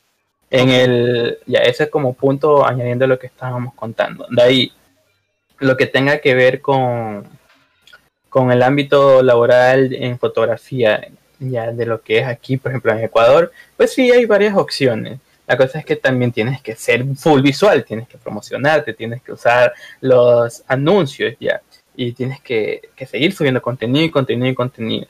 Eh, las empresas si, pagan bien cuando he trabajado con empresas, pues estas nunca me han fallado. Apenas, incluso te pagan antes de que hagas el trabajo. Eso es como que lo mejor, sí. Las empresas pagan bien y es como que, ¿cuánto necesitas? Ah, ya, esta cantidad, toma, te dan un cheque y yo, wow. claro, es, es, porque, por ejemplo, mira, yo, yo que trabajo para, para una empresa de productos tecnológicos, sacamos diseños y realmente sí se necesitan las fotos. O sea, uno por foto paga. Porque, digamos, que llega un, uh, por ejemplo, yo que son artículos tecnológicos, a veces no hay foto, entonces hay que conseguir esa pinche foto de ese, de ese modelo, ese, artículo, y a veces toca. Y por ejemplo, tengo una, esto, hay una página que yo sigo que es Ibarra, que se llama White City. Ellos te venden camisas. Pero no solamente, ahí, viene el punto de lo que es la, eh, eh, lo que yo siento, y bueno, y es lo que a mí me enseña también, que es la unión entre la fotografía y la publicidad. Ellos no te están vendiendo solamente la imagen de una camisa, ellos te están vendiendo un estilo de ropa que tú debes usar o puedes usar, que es un estilo full este, hip hopero, entonces hay fotos que son increíbles donde en ningún momento te ponen yo te vendo una camisa, sino que es una modelo que está en una pose súper bacán, con una camisa súper increíble, un conjunto chévere y la foto que está muy bien tomada y es como que, mierda, visualmente el consumidor le hace decir, yo quiero vestirme así. Y ahí vendes. Entonces, para lograr ese, e, e, e, ese punto de, venta y, ese encanto de, usuario, producto, venta, tiene que ser una excelente foto. Y eso produce venta, eso genera ganancias. Y para eso uno como empresa tiene que invertir. Y aquí es donde vienen los los fotógrafos publicitarios, que es los que se encargan de, hacer esa obra de arte. O sea, te toman el ángulo. O sea, yo he visto una amiga que es, no una amiga, es una chica de otro país que es media, no es tan agraciada y contrató un fotógrafo y le hizo unas fotos en las cuales todo el mundo se enamoró de ella. Y era el proyecto de ella. El proyecto de, no, pendejo. El proyecto de ella era este resaltar el trabajo de los fotógrafos. Era como que el ángulo es muy importante y el trabajo de ellos er, era muy, muy chido. Entonces, sí tiene mucho que ver. Pero yo sí siento que empresas pagan, ciertas empresas, me, las pymes, que son las más grandes, son las que pagan ese tipo de cosas. Porque Pepito, el de la tienda, no te va a pagar una sesión de fotos por, los artículos que tiene. Claro. Te va a decir, oye, le, va a decir al hijo mío, tómame una foto con, con el J2 que tiene ahí, súbela ahí nomás, ahí va, y se ve igual. Sí, creo que sí hay empresas que piensan que ah, solo cuando toman una foto en el celular, subamos en las redes sociales. sí ha pasado, ¿no? Me, sí, sí, A mí me cabrea cuando me mandan una foto en Word. o me la pasan por WhatsApp, me dice, toma y te la paso por WhatsApp y mi mente, ¿sabes que WhatsApp le baja la calidad y la resolución a tu foto? ¿Me la puedes enviar por correo? Es que a mí ya me la pasaron por WhatsApp, ya viene como tres pasos por WhatsApp y esa foto es una mierda, la plena. Bueno, entonces, eh, otra pasando a otra pregunta aquí mismo de fotografía.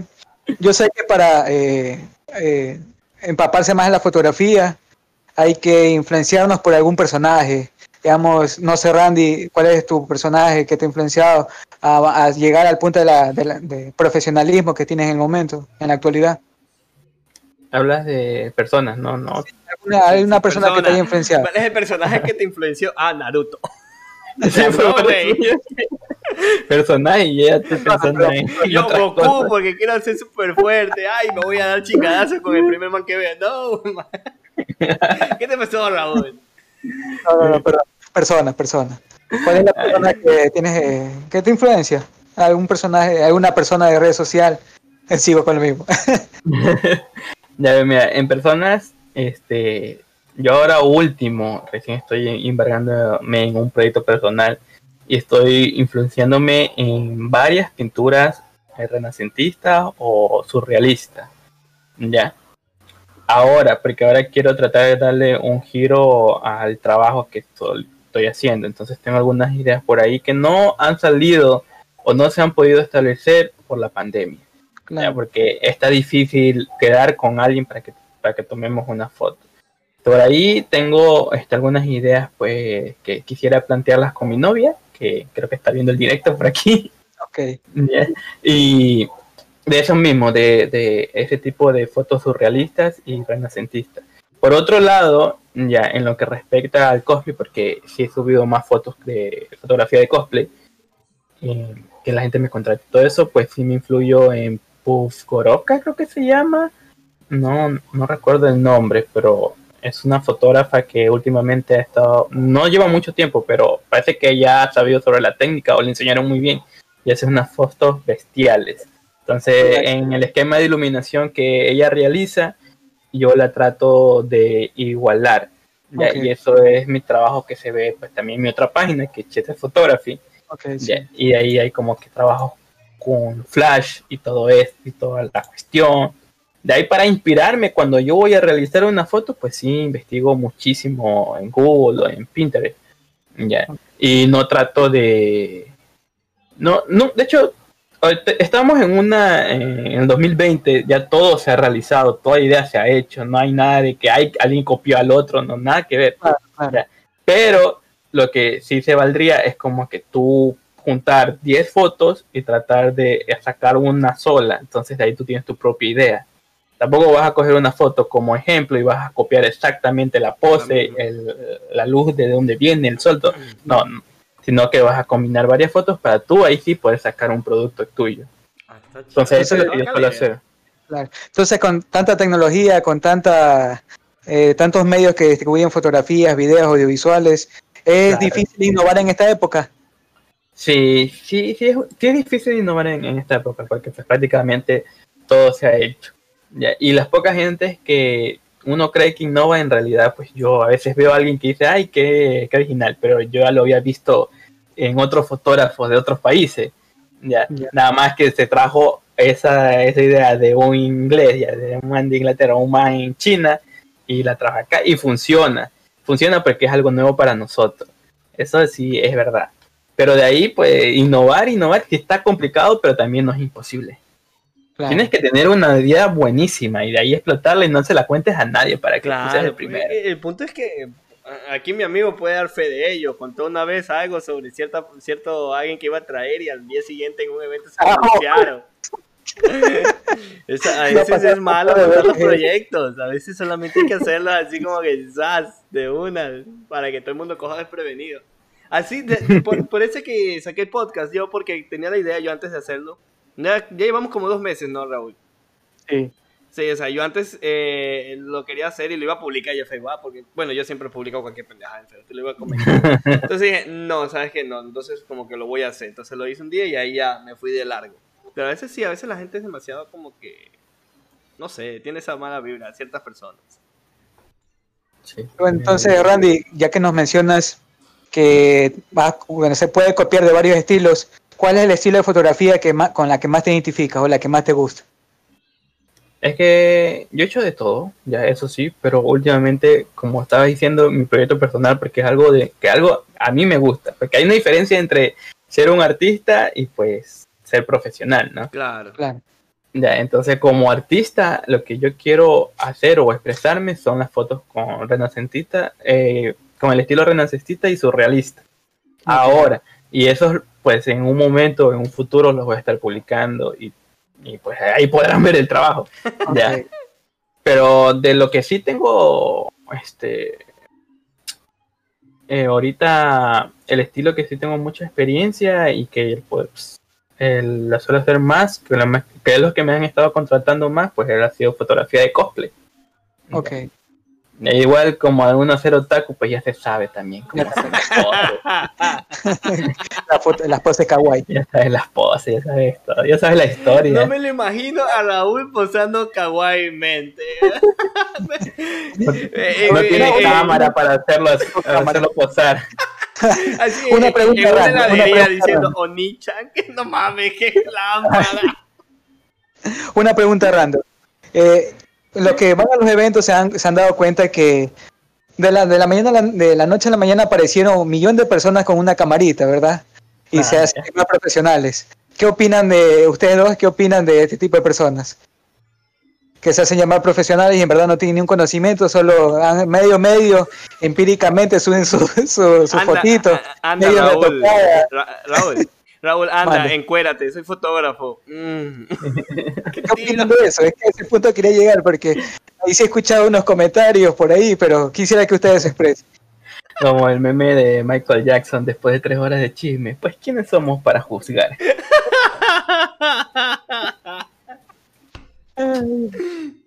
Oye, no, o sea, yo, si me preguntas a mí, yo te digo, bueno, pues me da igual, o sea, eh, por un lado, cada quien tiene el derecho de, de- de tomar sus, sus manos y hacer algo que le guste e intentarlo, ya. ¿Sí? Eh, puede ser que el inicio salga mal, pero bueno, nadie es perfecto y todo el mundo, de los errores aprende, o sea, hay que, hay que caerse muchas veces para ser un gran profesional y, y perfeccionar el arte. Ahora, de que si coges pretexto de que sabes algo para sacar algo a favor, ya pues, es muy tu pedo, eh, está muy mala onda. Y, y no creo, o sea, y si uno cae, pues ya, o sea, tienes que ser demasiado como que investiga antes de, de arriesgar o aceptar algo de alguien más. Claro. O sea, a mí también me da igual, la verdad. Sí, como que cada quien haga lo que quiera. Pero sí hay casos lámpara y sí he sabido de como que fotógrafos que te piden, hey, te voy a tomar fotos ya. Y esto es un caso real. Ya. Este es un caso real. O sea, alguien le pidió fotos a una cosplayer y pues le tomó, pero nunca se las pasó. ¡Ah, la Y Ok. le está diciendo, nunca se las pasó. ¿Y, por, ¿y qué pedía a cambio que la pase? Pues más fotos íntimas y cosas así. No mames, Sí. está Entonces. No, marrano, entonces, entonces, y por lo general, pues son fotógrafos que, que no son fotógrafos, ya simplemente Claro. tienen la camarita y dicen, ah, sí, yo soy profesional. Entonces, el meme de ese de desnúdate, pues pasó a la realidad. No manches, yo pensé que era pura joda. Fotógrafos. No, a ver, sí, mira, Johan nos comenta, fotógrafos eróticos. Está Raúl, mira, Johan nos comenta, fotógrafos eróticos que piensan de eso. Solo por ver chichis, por ver traseros o por amor al arte.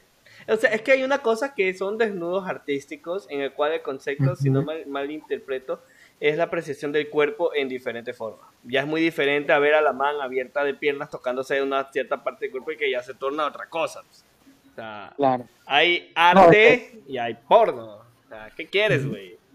Incluso mi- en el cosplay también hay eh, fotos bonitas que son eh, sensualonas, pero no tampoco son eh, vulgares. Claro. Eso es lo que justo mencionábamos, cuando estábamos conversando Christopher la vez pasada con Michelle. Ujú. ¿Te acuerdas que quería cambiar su estilo de fotografías y, y Claro. venderlas? Sí, pero ya depende de cada quien. O sea, igualmente, o sea, e- en ese aspecto ya depende de cada quien que cómo se, cómo se quiera tomar la foto y qué tan dispuesto esté eh, mentalmente y psicológicamente para, para aguantar la mierda que la gente le lance. Porque igual de por sí la gente Claro. habla pendejada en cama nota. Hagas o dejes de hacer. Así que... No, es que yo mencionaba, bueno, yo hacía la pregunta entre comillas random, era porque yo sí he visto a ciertos entre que personas que se hacen llamar ¿no? que dice que no, no, no, no es mi caso. y he escuchado de ciertas personas que se hacen llamar fotógrafos que van a un evento con una camarita de unos centavos o unos dólares por ahí y que dicen que toma una foto y como comentó Randy nunca se la devuelven, nunca las publican y esas fotos quedan en intimidad. La lámpara. En la- Sí, sí, por eso yo así- quise hacer esa pregunta. Bueno, pasando a, a otra pregunta, de mismo a la última pregunta de fotografía. Randy, tú como fotógrafo profesional, ¿cuál es tu equipo eh, fotográfico perfecto para ti? ¿Cuál es la que esperas tener en un futuro o si ya la tienes? Este, a ver, mi, el perfecto, perfecto que yo quisiera tener un futuro, porque yo ya tengo varios eh, años con esta camarita que es una Nikon eh, 10100. Ya. Y ya ha salido en el mercado desde hace varios años. Es buena, sí me gusta. Pero quiero cambiarme a Sony. Ujú. Quiero cambiarme a Sony porque Sony últimamente la tecnología que ha estado implementando es algo bestial. Sí, está. Ya, eh, al principio estaba como que los ISOs estaban medio, ah, pero ahora ya ha mejorado hartísimo y Yo quisiera siento- cambiarme a Sony. Yo siento que en, en el ámbito de las cámaras, Sony vendría a ser como iPhone. O sea, son demasiado pro. Y son carísimos. Yo fui a averiguar un, un lente así de puro pedo nomás. Señor, ¿sí cuánto vale ese caros. 800 dólares. Ay, güey. Gracias. Es, es- es verdad que ahorita Nikon decayó bastante y ahorita está la par entre como quien dice Canon y Sony. A ver, a ver, a ver. A ver, la, la historia de nuevas Nikon, no tengo idea, la verdad, no he indagado mucho porque últimamente solo he investigado sobre Sony, porque es lo que quiero llegar a cambiarme y todo eso. Pero de ahí lo que te puedo comentar es que igual Nikon y Canon siempre estuvieron eh, como que a la par siendo enemigos de marca. Ya. Pero pues Nikon siempre se ha visualizado por ser para fotógrafos porque te da un NEF más crudo, más este, más pesado donde pueda trabajar. Mientras Canon pues se ha especializado más como para ¿cómo se diría? Para gente que hace videos. Eh, eso, eso, eso también iba a decir. Exacto, ya, porque Canon te da una resolución, resolución ya del del video, del formato de video de unos colores bonitos. Ok. Ya. Entonces, eh, que este, para mí siempre ha sido esa relación. Nikon y Canon son cosas casi iguales, pero igual, gente para, para hacer videos y gente para hacer fotografía. Ahora, ¿qué pasa con Sony? Sony es como un híbrido. Ajá, Ok. Ya, Sony es un híbrido y te ofrece eh, lo mejor de ambos mundos. sí. Ok. Tiene unas, unas Entonces- cámaras que, que son para, para bloggers, que la lente se, se dobla, o sea, y tú te puedes grabar y el micrófono es increíble. Mira, tengo una cosa ahorita que le mandan un mensaje a Randy. Johan Alex Murillo me acaba de donar 10 estrellas. Muchísimas gracias por tus 10 estrellas. Y el mensaje que me pone aquí. 10 estrellas para que Randy le tome fotos eróticas a Cristo. ¿Qué tío? No me imagino yo ahí con una sábana en bolas así tapándome una chicha. No mames, no. Eres arte, eres arte. Soy arte. No mames. La gente se pasa, güey. No, yo sí he visto, bueno, hablando de cambiando a las cámaras, yo sí he visto una diferencia entre eh, Canon, Nikon y Sony. En cambio, yo he visto, bueno, en- no sé si será en cámaras profesionales, en las cámaras top de Sony, pero en cámaras como quien dice intermedias, eh, he visto que tienen problemas en la, en la estabilidad, tienen como un efecto de gelatina cuando uno mueve la cámara de lado a lado rápidamente. En cambio, Mm. Canon no tiene ese problema. Eh, Eso es en la, en la parte de audiovisual, en la, pero en cambio fotografía, Sony para mí es excelente, mejor que Canon, mejor que Nikon, pero en cambio en audiovisual yo he visto que Canon sí tiene un poquito de ese, como quien dice, un escalón más de Sony, en ese, porque como les menciono, como les menciono, tiene ese problema de, de como efe- un efecto de gelatina, cuando uno mueve la cámara de, como quien dice, a velocidad de lado a lado. Mm, Claro, es que mira, Sony. Eva, ¿Ok? No, no, es que no sabía quién iba a hablar. Ya que, voy, voy a Sony- poner el video y voy a arreglar la cámara. Por favor, Ela.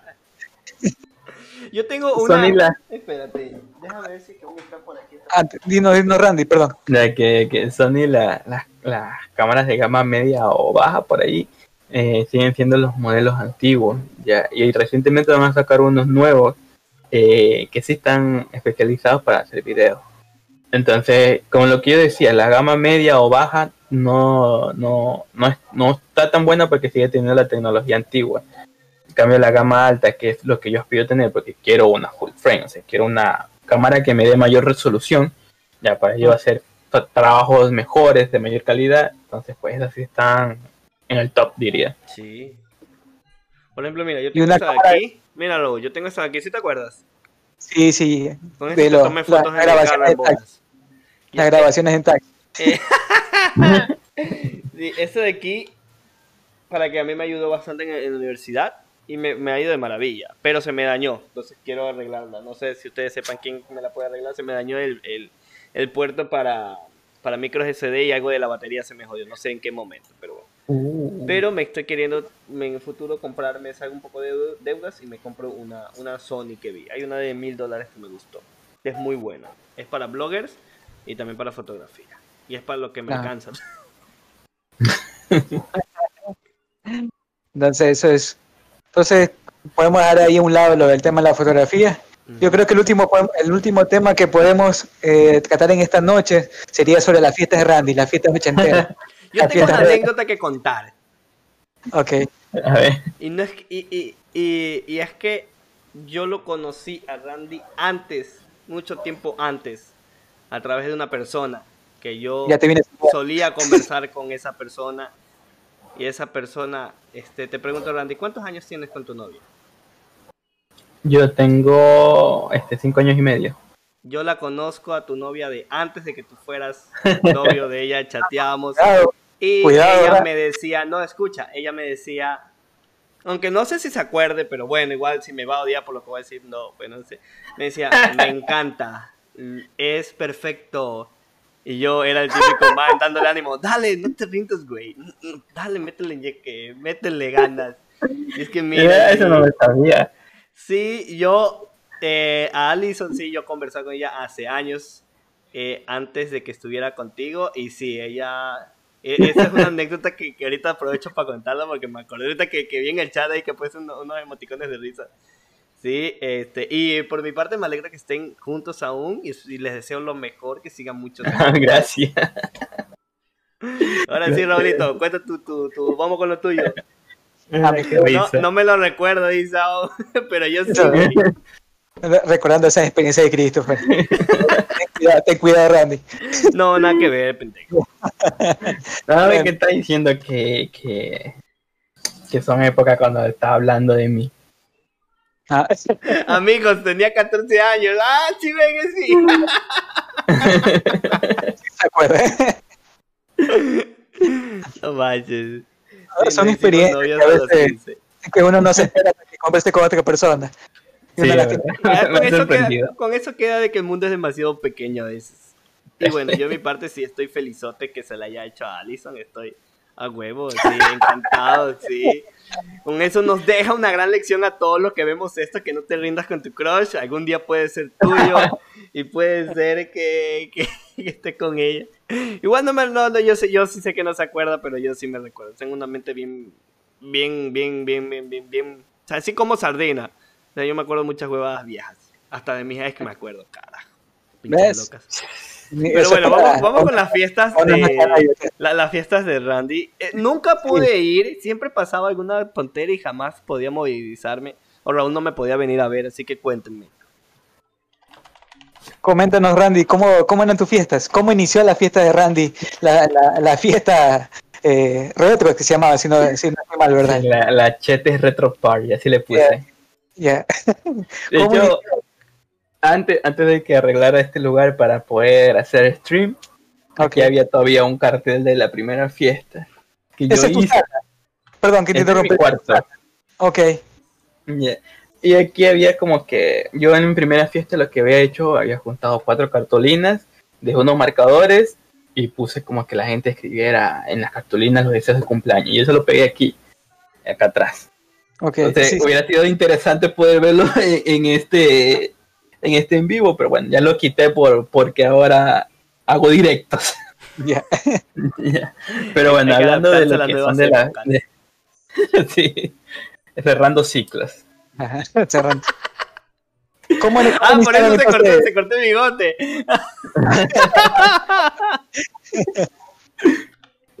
Pero bueno, nació, eh, o sea, no, es, un, es una idea que igual eh, algunas personas yo creo que han hecho igual por ahí, por el mundo y toda la jugada.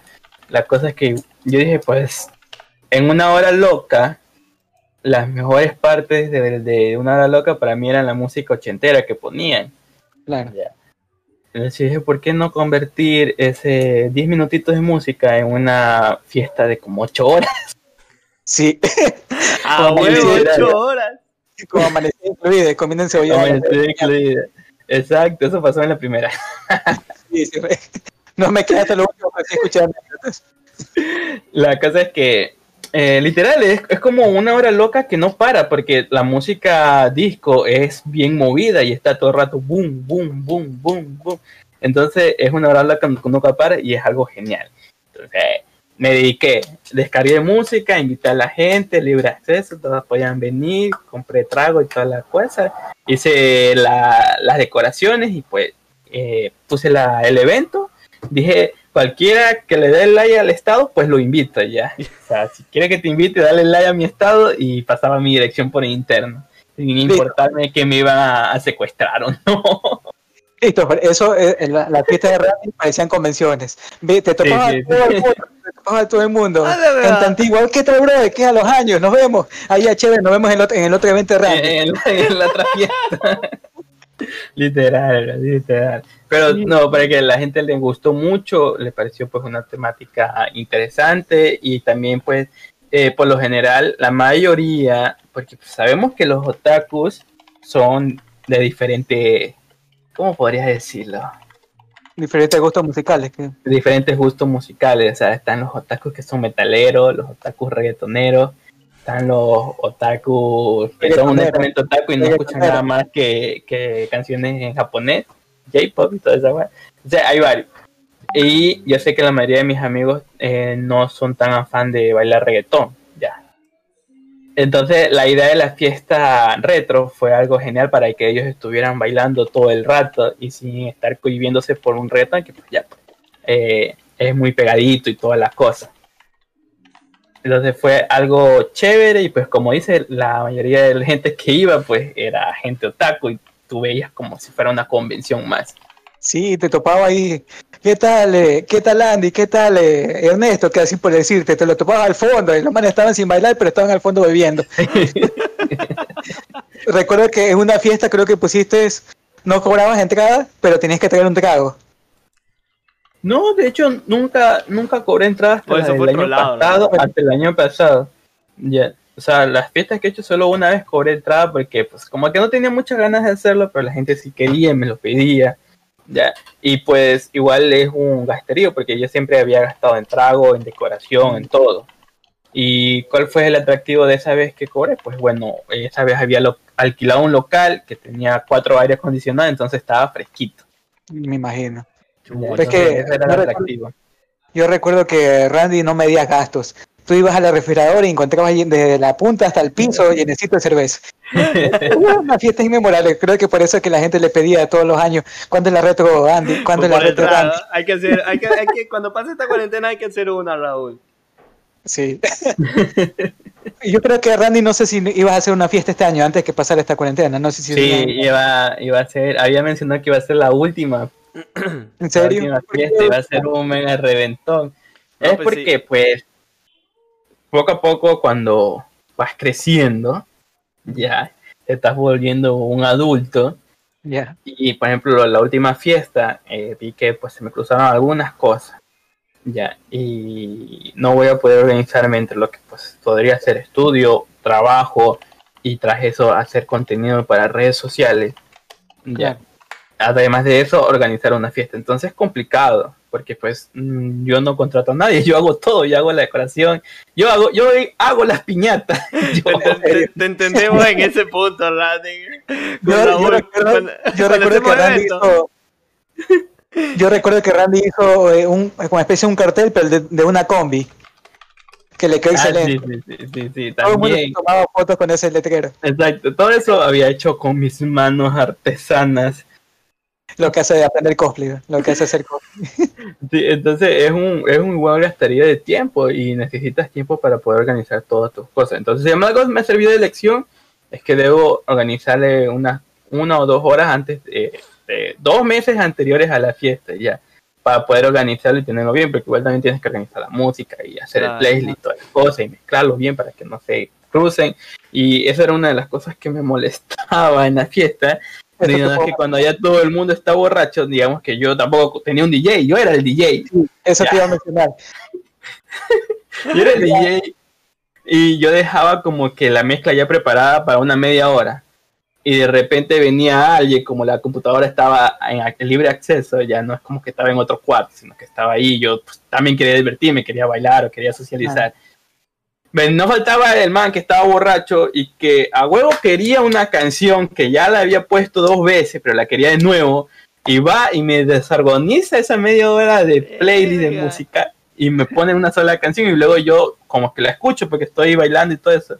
Y de la nada se corta y ya no suena nada porque quitó todo el playlist que había organizado. Ya. Entonces eso también me molestaba muchísimo en la fiesta. Y, y, y, era por eso, porque yo también era el DJ, yo era el, organizador, yo era el que era el DJ. Te cuento que tengo una anécdota con lo que tú estás diciendo. Recuerdo que en una fiesta, bueno, fue en tu casa, creo que fue la, en la antepenúltima en la que hiciste.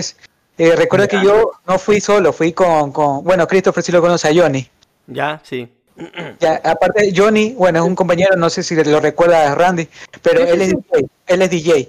Ya, y yo recuerdo que tú estabas, eh, porque me acuerdo que la computadora lo tenías en el patio y la fiesta era en la sala. ¿verdad? Si no estoy mal. Ya, y Randy de cada rato que salía a cambiar la música o a vigilar cualquier cosa de la música y de ahí se metía a bailar. Y le dije a Randy, si quieres te lo dejo un ratito a este muchacho eh, como DJ. Y ahí lo puse. Y me acuerdo lo que dice de lo que dice Randy, es verdad, porque mucha gente le iba a pedir, cambia de música, ponte esta. Y además ya este man, este man que lleve de DJ, este man de Johnny, ya se estaba cabreando. y dijo, hasta aquí nomás, dejo una playlist y ahí que siga sonando. Por eso sí, sí estoy de acuerdo con lo que dice Randy. Sí, sí, sí, sí. Sí, es feo. Muchachos, me esperan un segundito, ya regreso. Ahí pueden seguir hablando. Pueden seguir hablando. Dale, dale, dale. bueno, y... y bueno, viviendo con el tema de las fiestas y todo eso, había dicho que iba a ser la última este año y era por eso, por lo del tema de que sí se te queda un montón de tiempo cuando tú lo organizas tú solo. Ya. Entonces yo dije, pues bueno, ya la última y ya de no vuelvo a hacer porque de repente en los otros años que siga voy a estar inverso en más proyectos, en más cosas personales y no voy a tener nada de tiempo para poder hacer o para poder disfrutar. Lo que sí haría pues son reuniones entre panas y nada más.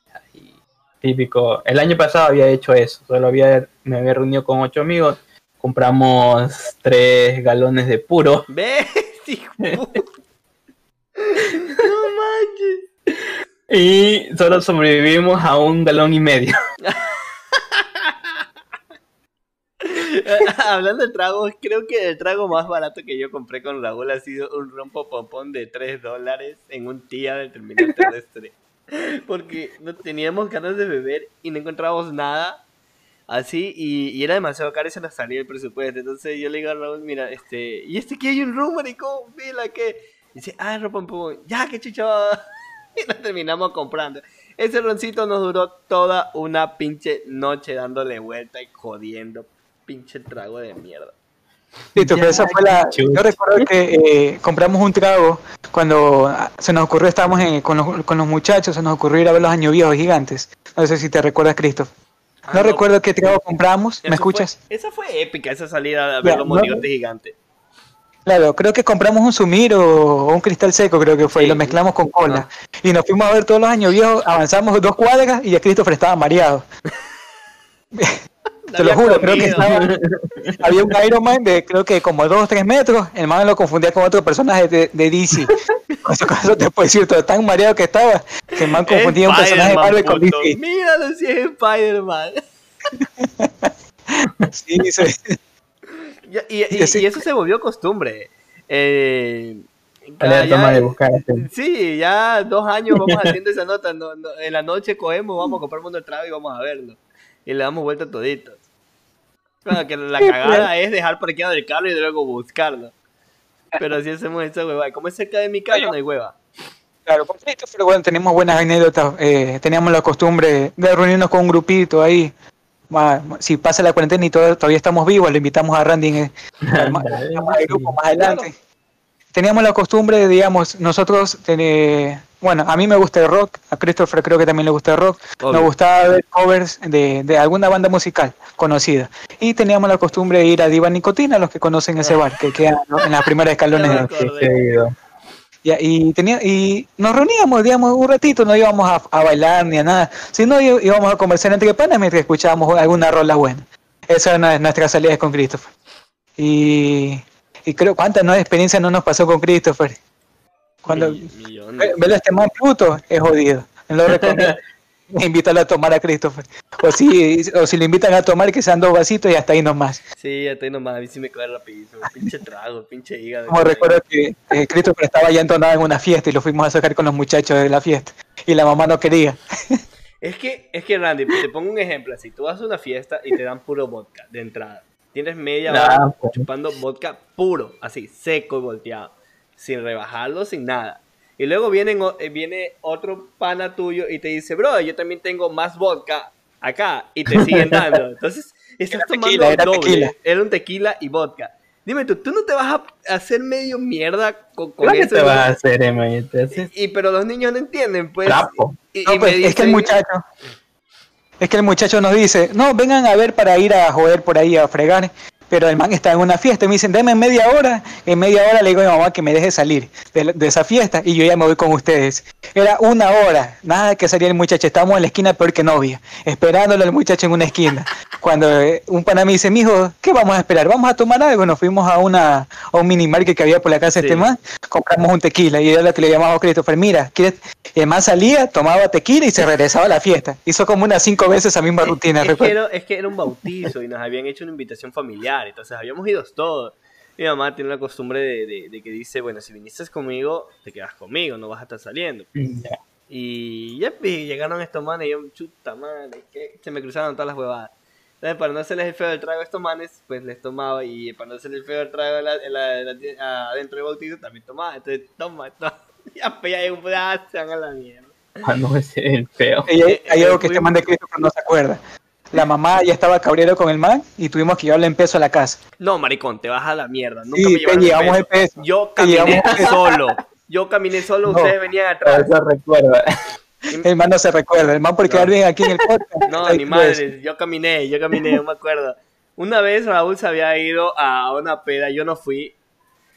Raúl vino a las 6 de la mañana a tocarme la puerta. Yo sabía, ¿qué pasa así? Asustado todo. Me dice, nada, es que salimos de una fiesta, vamos, ¿quieres ir al desayuno? Te invito a un ceviche. Con el cebollado. El cebollado, fuimos a comer como a las 6 de la mañana cebollado con este madre. Sí. Pero hablando de encebollado, ¿Qué pasó? en la primera Chetes Party, ¿Ya? Fue con encebollado. Finalizó con un encebollado. ah, finalizamos y comiendo un encebollado. Ya. Y creo que mi hermana había ido a una quinceañera y había regresado pues con uno de los amigos que vive por aquí por la casa. O sea, vinieron en un taxi juntos. Pero al ver mi fiesta, pues los manes prefirieron quedarse jodiendo en la fiesta y tomando. Resulta ser que el, el amigo, el hermano, el hermano, el amigo de mi hermana, eh, tomó y tomó y tomó y no se midió en los tragos y, y terminó borrachísimo. Ya. Fuimos, nos acompañó a comer encebollado. Fuimos a comer encebollado. Todos estábamos comiendo tranquilos en una mesa grande. Cuando de repente el man se queda dormido. ¿Ya? Ya. Se queda dormido. Y un rato menos esperaba. Regresó No todo el encebollado ¡Qué asco! al plato.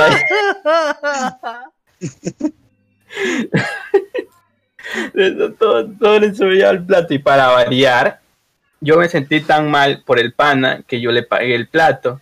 Y el pana asegura que él pagó su plato. Y un amigo, cuando se iba retirando, también pagó su plato. Y otro amigo también pagó su plato. O sea, pagamos su encebollado cuatro veces. Porque nadie sabía que él ya lo había pagado. Y todos nos sentimos tan mal que le pagamos. Pero bueno, eso compensa la trapeada. Son anécdotas, en verdad, que hay veces que uno en la infancia o en la fiesta que uno organiza o en la que asiste, siempre pasa alguna ocurrencia, yo siempre he dicho eso. Siempre hay algo Una que vez, va a marcar la vida. una vez Raúl, pues contigo, que, que me fui a joder y, y estaba mareado y al día siguiente viajé como a las 5 de la mañana a ir a ver a mi novia y yo fui todo mareado en el bus y me vomité en el bus, arrojé todito. Ay, Dios mío.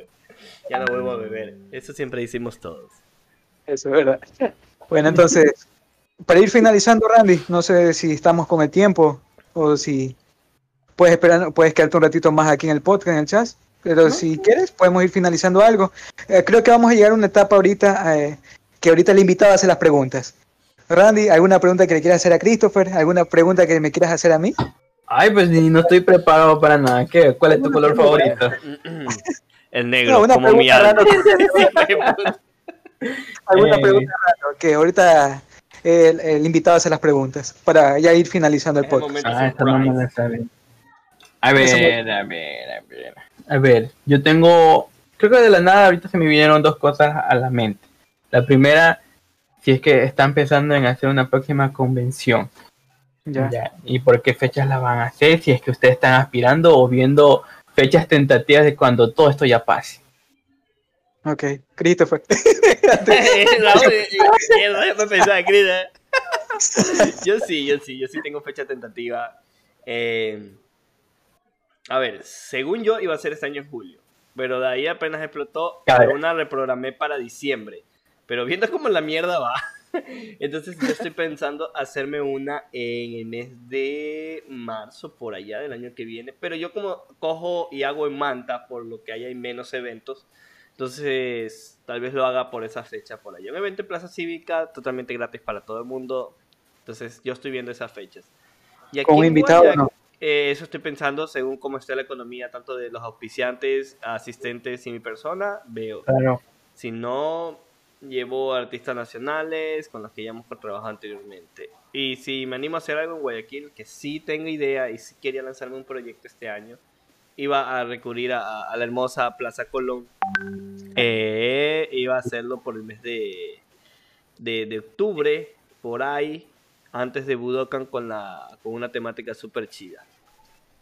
Tú, Raúl. Antes Una yo- temática secreta. Ajá. Ah, no, no- no se cuentan los proyectos, ni se cuentan los, los invitados internacionales si es que hay.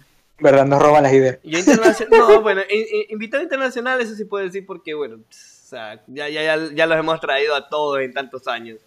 Quería llevarme a, estaba entre César Franco o este pana que hace la voz de Inuyasha, Enzo Fortuny. Enzo Fortunia, eh, con el man. O a, a Vegeta, a- perdón, a, ay, a Freezer, Gerardo Ok. Reyero.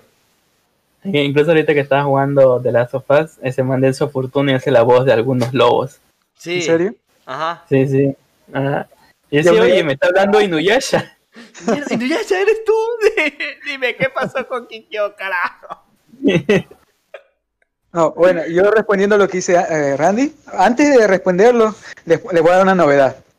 Si están esper- esperanzados a ir a Plaza Colón, puede ser que Plaza Colón eh, no lo habiliten hasta mediados del año que viene, o principios, quién sabe. Este año va a ser imposible. ¿Por qué? Estuve conversando con uno de los que administran Plaza Colón y hay una buena noticia. No sé si ustedes recuerdan, bueno, Plaza Colón está dividido en dos partes. La parte de donde está la pileta, por cerca de la iglesia, eso se llama Plaza Colón, en verdad. La parte del teatro se llama José de la Cuadra. La Cuadra. No las dos cosas se llaman Plaza Colón. Sí, tienen nombres diferentes, en verdad. Segundo El secreto revelado de esta noche. El teatro se llama eh, eh, Teatro Plaza- José de eh, la Cuadra. ah, así, Teatro José de la Cuadra. El Teatro José de la Cuadra, bueno, si ustedes se dan cuenta, en los exteriores de Plaza Colón han remodelado, han remodelado con adoquines. Han hecho un, o un monumento a Guayaquil, creo que fue, no recuerdo a quién era. Pero eh, el Teatro José de la Cuadra, lo que tienen en mente ahorita y sé hasta donde, hasta, hasta donde sé, eh, ya tienen firmado y todo, es que van a techar la, la parte de la tarima. Se, se dan cuenta, eh, Plaza Colón es abierto. Sí.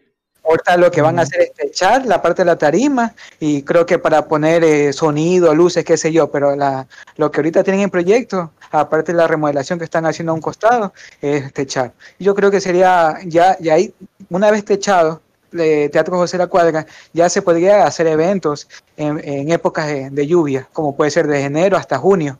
Porque yo, si, si tú me dices, hazte, hazte un evento ahorita en Plaza Colón, en plena época de lluvia, yo te voy a decir que no, loco. Porque yo ya una Ya vez pasé, eh, pasado. Sí, eso les iba a preguntar. ¿Han tenido una experiencia con eso? Sí, Con el clima. Yo te puedo decir clima de mierda. yo te puedo decir que en Plaza Colón me cogió una, una vez, eh, una vez era evento sábado y domingo, pero claro, uno arma las, las carpas y todas las cosas un día antes, un día viernes. Cuando Claro, sí, sí, sí. tipo entre 9 a 10 de la noche, cogió una lluvia que parecía diluvio esa vaina. Sea, cuando estaban armando. En plena armada. Tú veías, eh, tú veías las peñas como bajaba el agua, parecía catarata del Niágara esa vaina. Fue Tú ibas cogiendo las carpas, los fierros que se te iban volando, se iban, iba- parecían barcos las carpas. Por ahí, como, como que te puedo decir, Oye. unas dos o tres carpas se nos desarmaron. Fierros gruesos, lo- la lluvia los dobló. Doblaba. Sea, los Lo fierros de dobló la y- carpa los encontrabas doblados, hecho mierda en el siguiente un relajo. Y uno, uno llorando, uno llorando, por favor, Diosito, que ya para la lluvia, que se me están dañando las carpas y Hacía apenas el- baile, hacía el baile de, de, de la lluvia para que se detenga. Sí, sí, Sí, son anécdotas que han pasado en Plaza Colón. Bueno, pues no, no irme muy lejos respondiendo a lo que tú decías, lo que, perdón, nos estabas preguntando Randy. Eh, yo, sí tengo, yo sí tenía planificado hacer un evento este año, pero como ya saben, eh, por problemas de pandemia, se dificultó todo. Creo que a todos los organizadores han tenido Sí. que aplazar o cancelar los eventos, por lo menos este año. Yo en verdad, yo no puedo decir que te voy a hacer un evento en el 2021, porque yo no te puedo, no, yo no soy adivino como para saber si esta pandemia va a pasar el año que viene, en el 2021, Chuta, o por lo menos las normas buena o por lo menos las normas del COE van a cambiar, ¿no? Yo ahorita no puedo decir que sí te voy a hacer eventos, pero si yo hiciera un evento el año que viene, no va a ser en época de lluvia, eso sí, olvídense. Sería más o menos a partir de julio, entre julio y diciembre, que es lo que siempre, desde que me pasó eso, el problemita con la lluvia, he tenido en mente hacer Ya nunca más. nunca más. Yo, yo en Manta tuve problemas con el viento, pues. Donde yo hago en Plaza Cívica queda frente la- al monumento que dice Manta de las letras, y eso es mar. Imagínate, y no hay rompeviento. Claro. Entonces el, el, eh, el aire, el viento que viene del mar, me, vol- me quería volar las carpas y tenías que amarrarlas a la, a, la, pared ahí hasta que, bueno, ahora ya actualidad y encontré un local que me alquila carpas reforzadas exclusivamente para, para playas. Y, y ahí con eso estoy trabajando. Pero antes yo ya había llevado eh, carpas mías y era mierda, coge tu cosa porque se vuela, parece car parece cometa esa pendejada. Y una anécdota que me pasó a mí en Plaza Colón no fue con el clima, fue con una desgracia realmente de otras personas. Yo llego la piscina. siete, siete- no, no, pendejo, esa pendejada no. Yo llego 7 de la mañana y fue, fue el día de los muertos realmente ese día.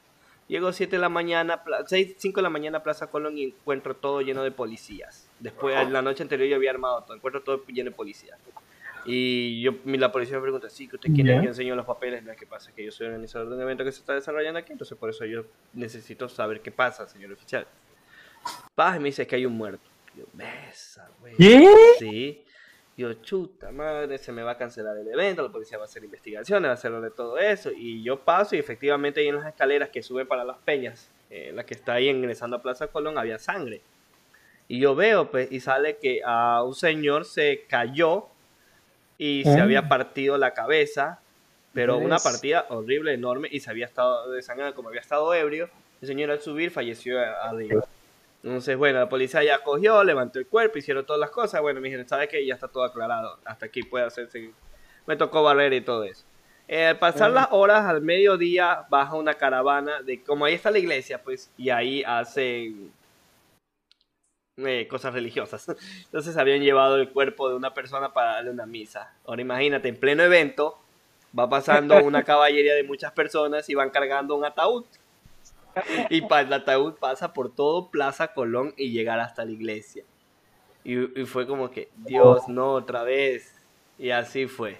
Fueron dos días donde yo me topé con esos aspectos que a mí es como que, chale. Y la gente no sabe, la gente de pronto ignora y, y- y dice, ah, estuvo acá en el evento, pero no sabes qué maravilla, Ah, qué malabares sí. hicieron para, para que resultara. Pues, pues decirte, Randy, que a nosotros nos ha pasado un millón de experiencias. Recuerdo, Christopher, no recuerdo si, si tú estabas como invitado, estabas como animador, pero en pleno evento, fue un evento de K-pop que dispararon a un chico Ah, que estaba sí. en las gradas. Ah, sí, sí. Sí, yo Sí. estuve ahí, estaba como, no estaba como, estaba como, yo había ido a prestar unas cosas y estuve ahí y estuve en un momento cuando, cuando se escuchó el boom y la gente comenzó a gritar. Entonces yo lo que hice es, le dije, brother, pues el que estaba el micrófono, y dije, brother, dile a la gente ahorita que, que, que se agache, que se mantenga agachado, boca abajo y, y que no, no, no, o sea, no pierda la cama. Entonces en eso yo le dije a mi hermano menor, le dije, Alan, quédate aquí, agáchate, déjame ver qué mismo pasó. Y me subí Claro. arriba y estaba el chico en el suelo y el ladrón se había ido corriendo. Que fue por Bueno. no, no dar el teléfono. Vas a robar. Claro, y yo porque que tiene la manía de me hasta allá arriba. Claro, yo sí lo que sí puedo decir, soy amigo de la hermana de ese chico. Sí. La otra vez conversando con esa chica, me decía que el hermano le había entregado la bala, creo que fue por el estómago, pero no, no le habían sacado la bala, sino ya la bala, como él era gordito, le había bajado a la pierna. No sé cómo, pero la bala ahorita la tiene en la Bueno.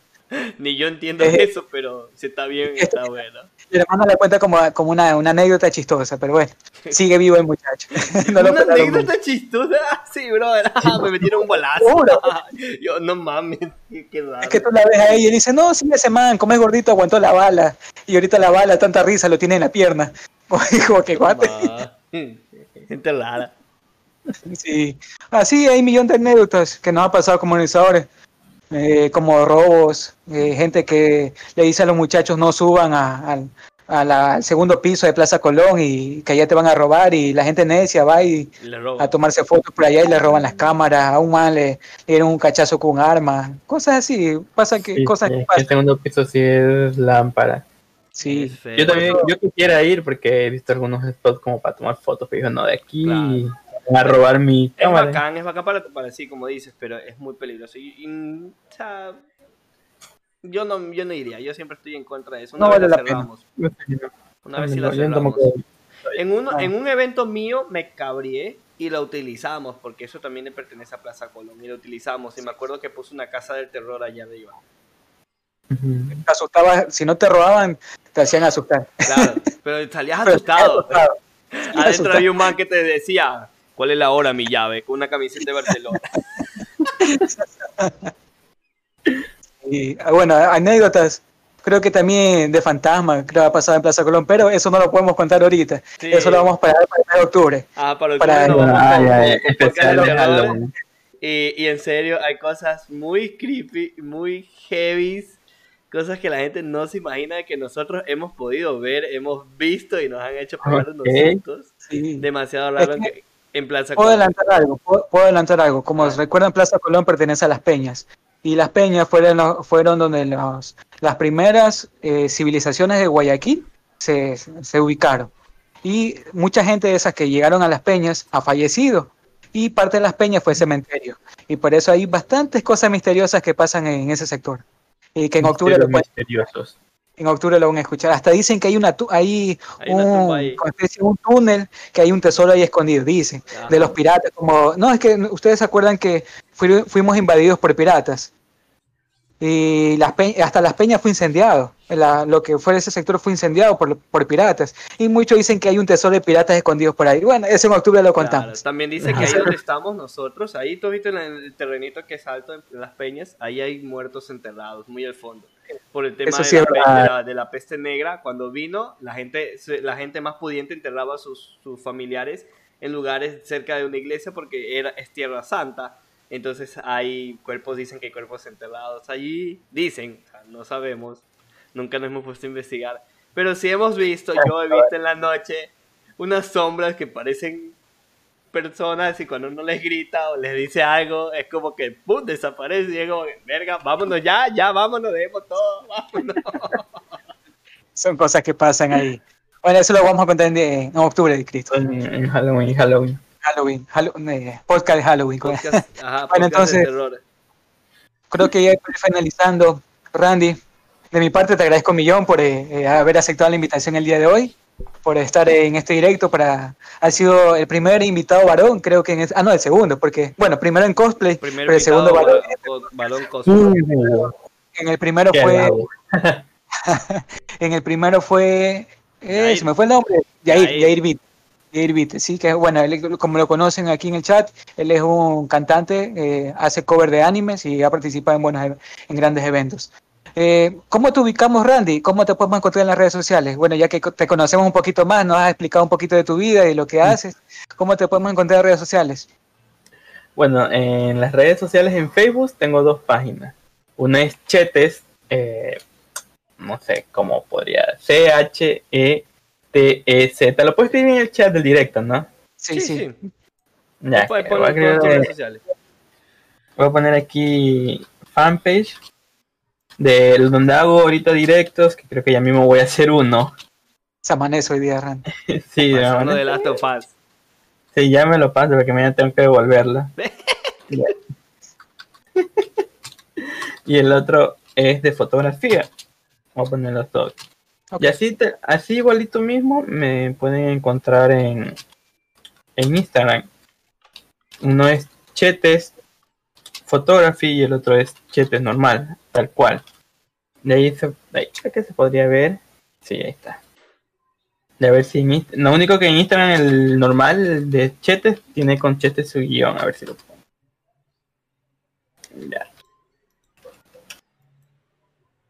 IG. Listo, ahí lo comenté en,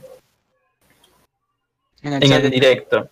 Exacto, en el chat de Facebook ahí. Ese chat es para transmisiones que estoy haciendo de en vivos. Me subo memes porque últimamente he estado creando algunos que otros memes para mantener viva la página. Chat de fotografía donde voy a subir mi trabajo fotográfico y lo mismo en Instagram que ahí está mismo comentado. Próximamente me crearé otra que igual en las redes, ambas redes voy a estar publicando cuál será y es donde voy a subir el trabajo con el nuevo proyecto de fotos renacentistas o surrealistas. Ok. Ajá. Ya, entonces muchachos, ya saben, ya tienen los contactos de Randy. Si quieren participar en, en su- en sus directos, quieren jugar con Randy, porque sé que Randy es el nuevo faker ecuatoriano de LOL. Eso sí puedo decir que juega. No, mentira. Yo soy el faker. Me hacen Entonces- falta manos. Entonces, muchachos eh, que están viendo en el chat, que están viendo el directo, ya lo, ya saben cómo encontrarlo a, a Randy, también denominado con su nick como Chestes. Eh, ya sabemos por qué le dicen Chestes. Supimos cómo salimos de esa duda porque dicen Chestes, paseo por los cachetes. Entonces, muchachos, no se olviden de seguirnos. Aparte de seguirlo a Randy, nos pueden, pueden seguir siguiendo a Christopher en su página, en su fanpage como Anime Chris. Eh, quien les habla, soy Raúl, no, me pueden seguir por Twitch como Tacón. Así que muchachos, yo a ustedes les agradezco mi parte. Muchas gracias Randy por, vuelvo y lo repito, por eh, participar en este podcast. Christopher, gracias, también. Gra- Christopher, también te agradezco por ser, eh, por iniciar este proyecto que sé que estamos iniciando, pero sé que vamos a llegar a, a- a lo, a lo más alto. Aquí no creo que no creo que pasemos este año, ¿verdad? Que lleguemos ya a los 10.000 suscriptores en tu página, Claro, para contar el Esperemos. tema de mi primer cosplay. para que ya, ya El comience a ganar. Pocos dignos saben. Y bueno, pues, anécdota, hay foto. Sí, hay fotos de esa mía madre, hijo de la chingada. Y de mi parte también te agradezco muchísimo a Chetes, a Randy por haber estado aquí. Ha sido un gusto poder conversar por primera vez contigo porque siempre te había visto de lejitos y como que... oh, Sí, también igualmente, es verdad. Y muchísimas gracias a todo el mundo y nos vemos en el siguiente podcast el próximo día viernes. eh, tal vez con otro invitado y o si no solamente con Raúl y mi persona. Así que muchísimas gracias, tengan una linda noche y aprovechen mañana que es lunes y es feriado. Así que Bueno, bye, señores, cuídense, pasen bien. Chao, chao, chao, gracias chicos. Listo, ya, ya cerró sesión acá. bye. Yo también acá. Sí, para que no, te agradezco, te agradezco, Randy, por Nada, nada, gracias a ti, gracias a ti por la invitación.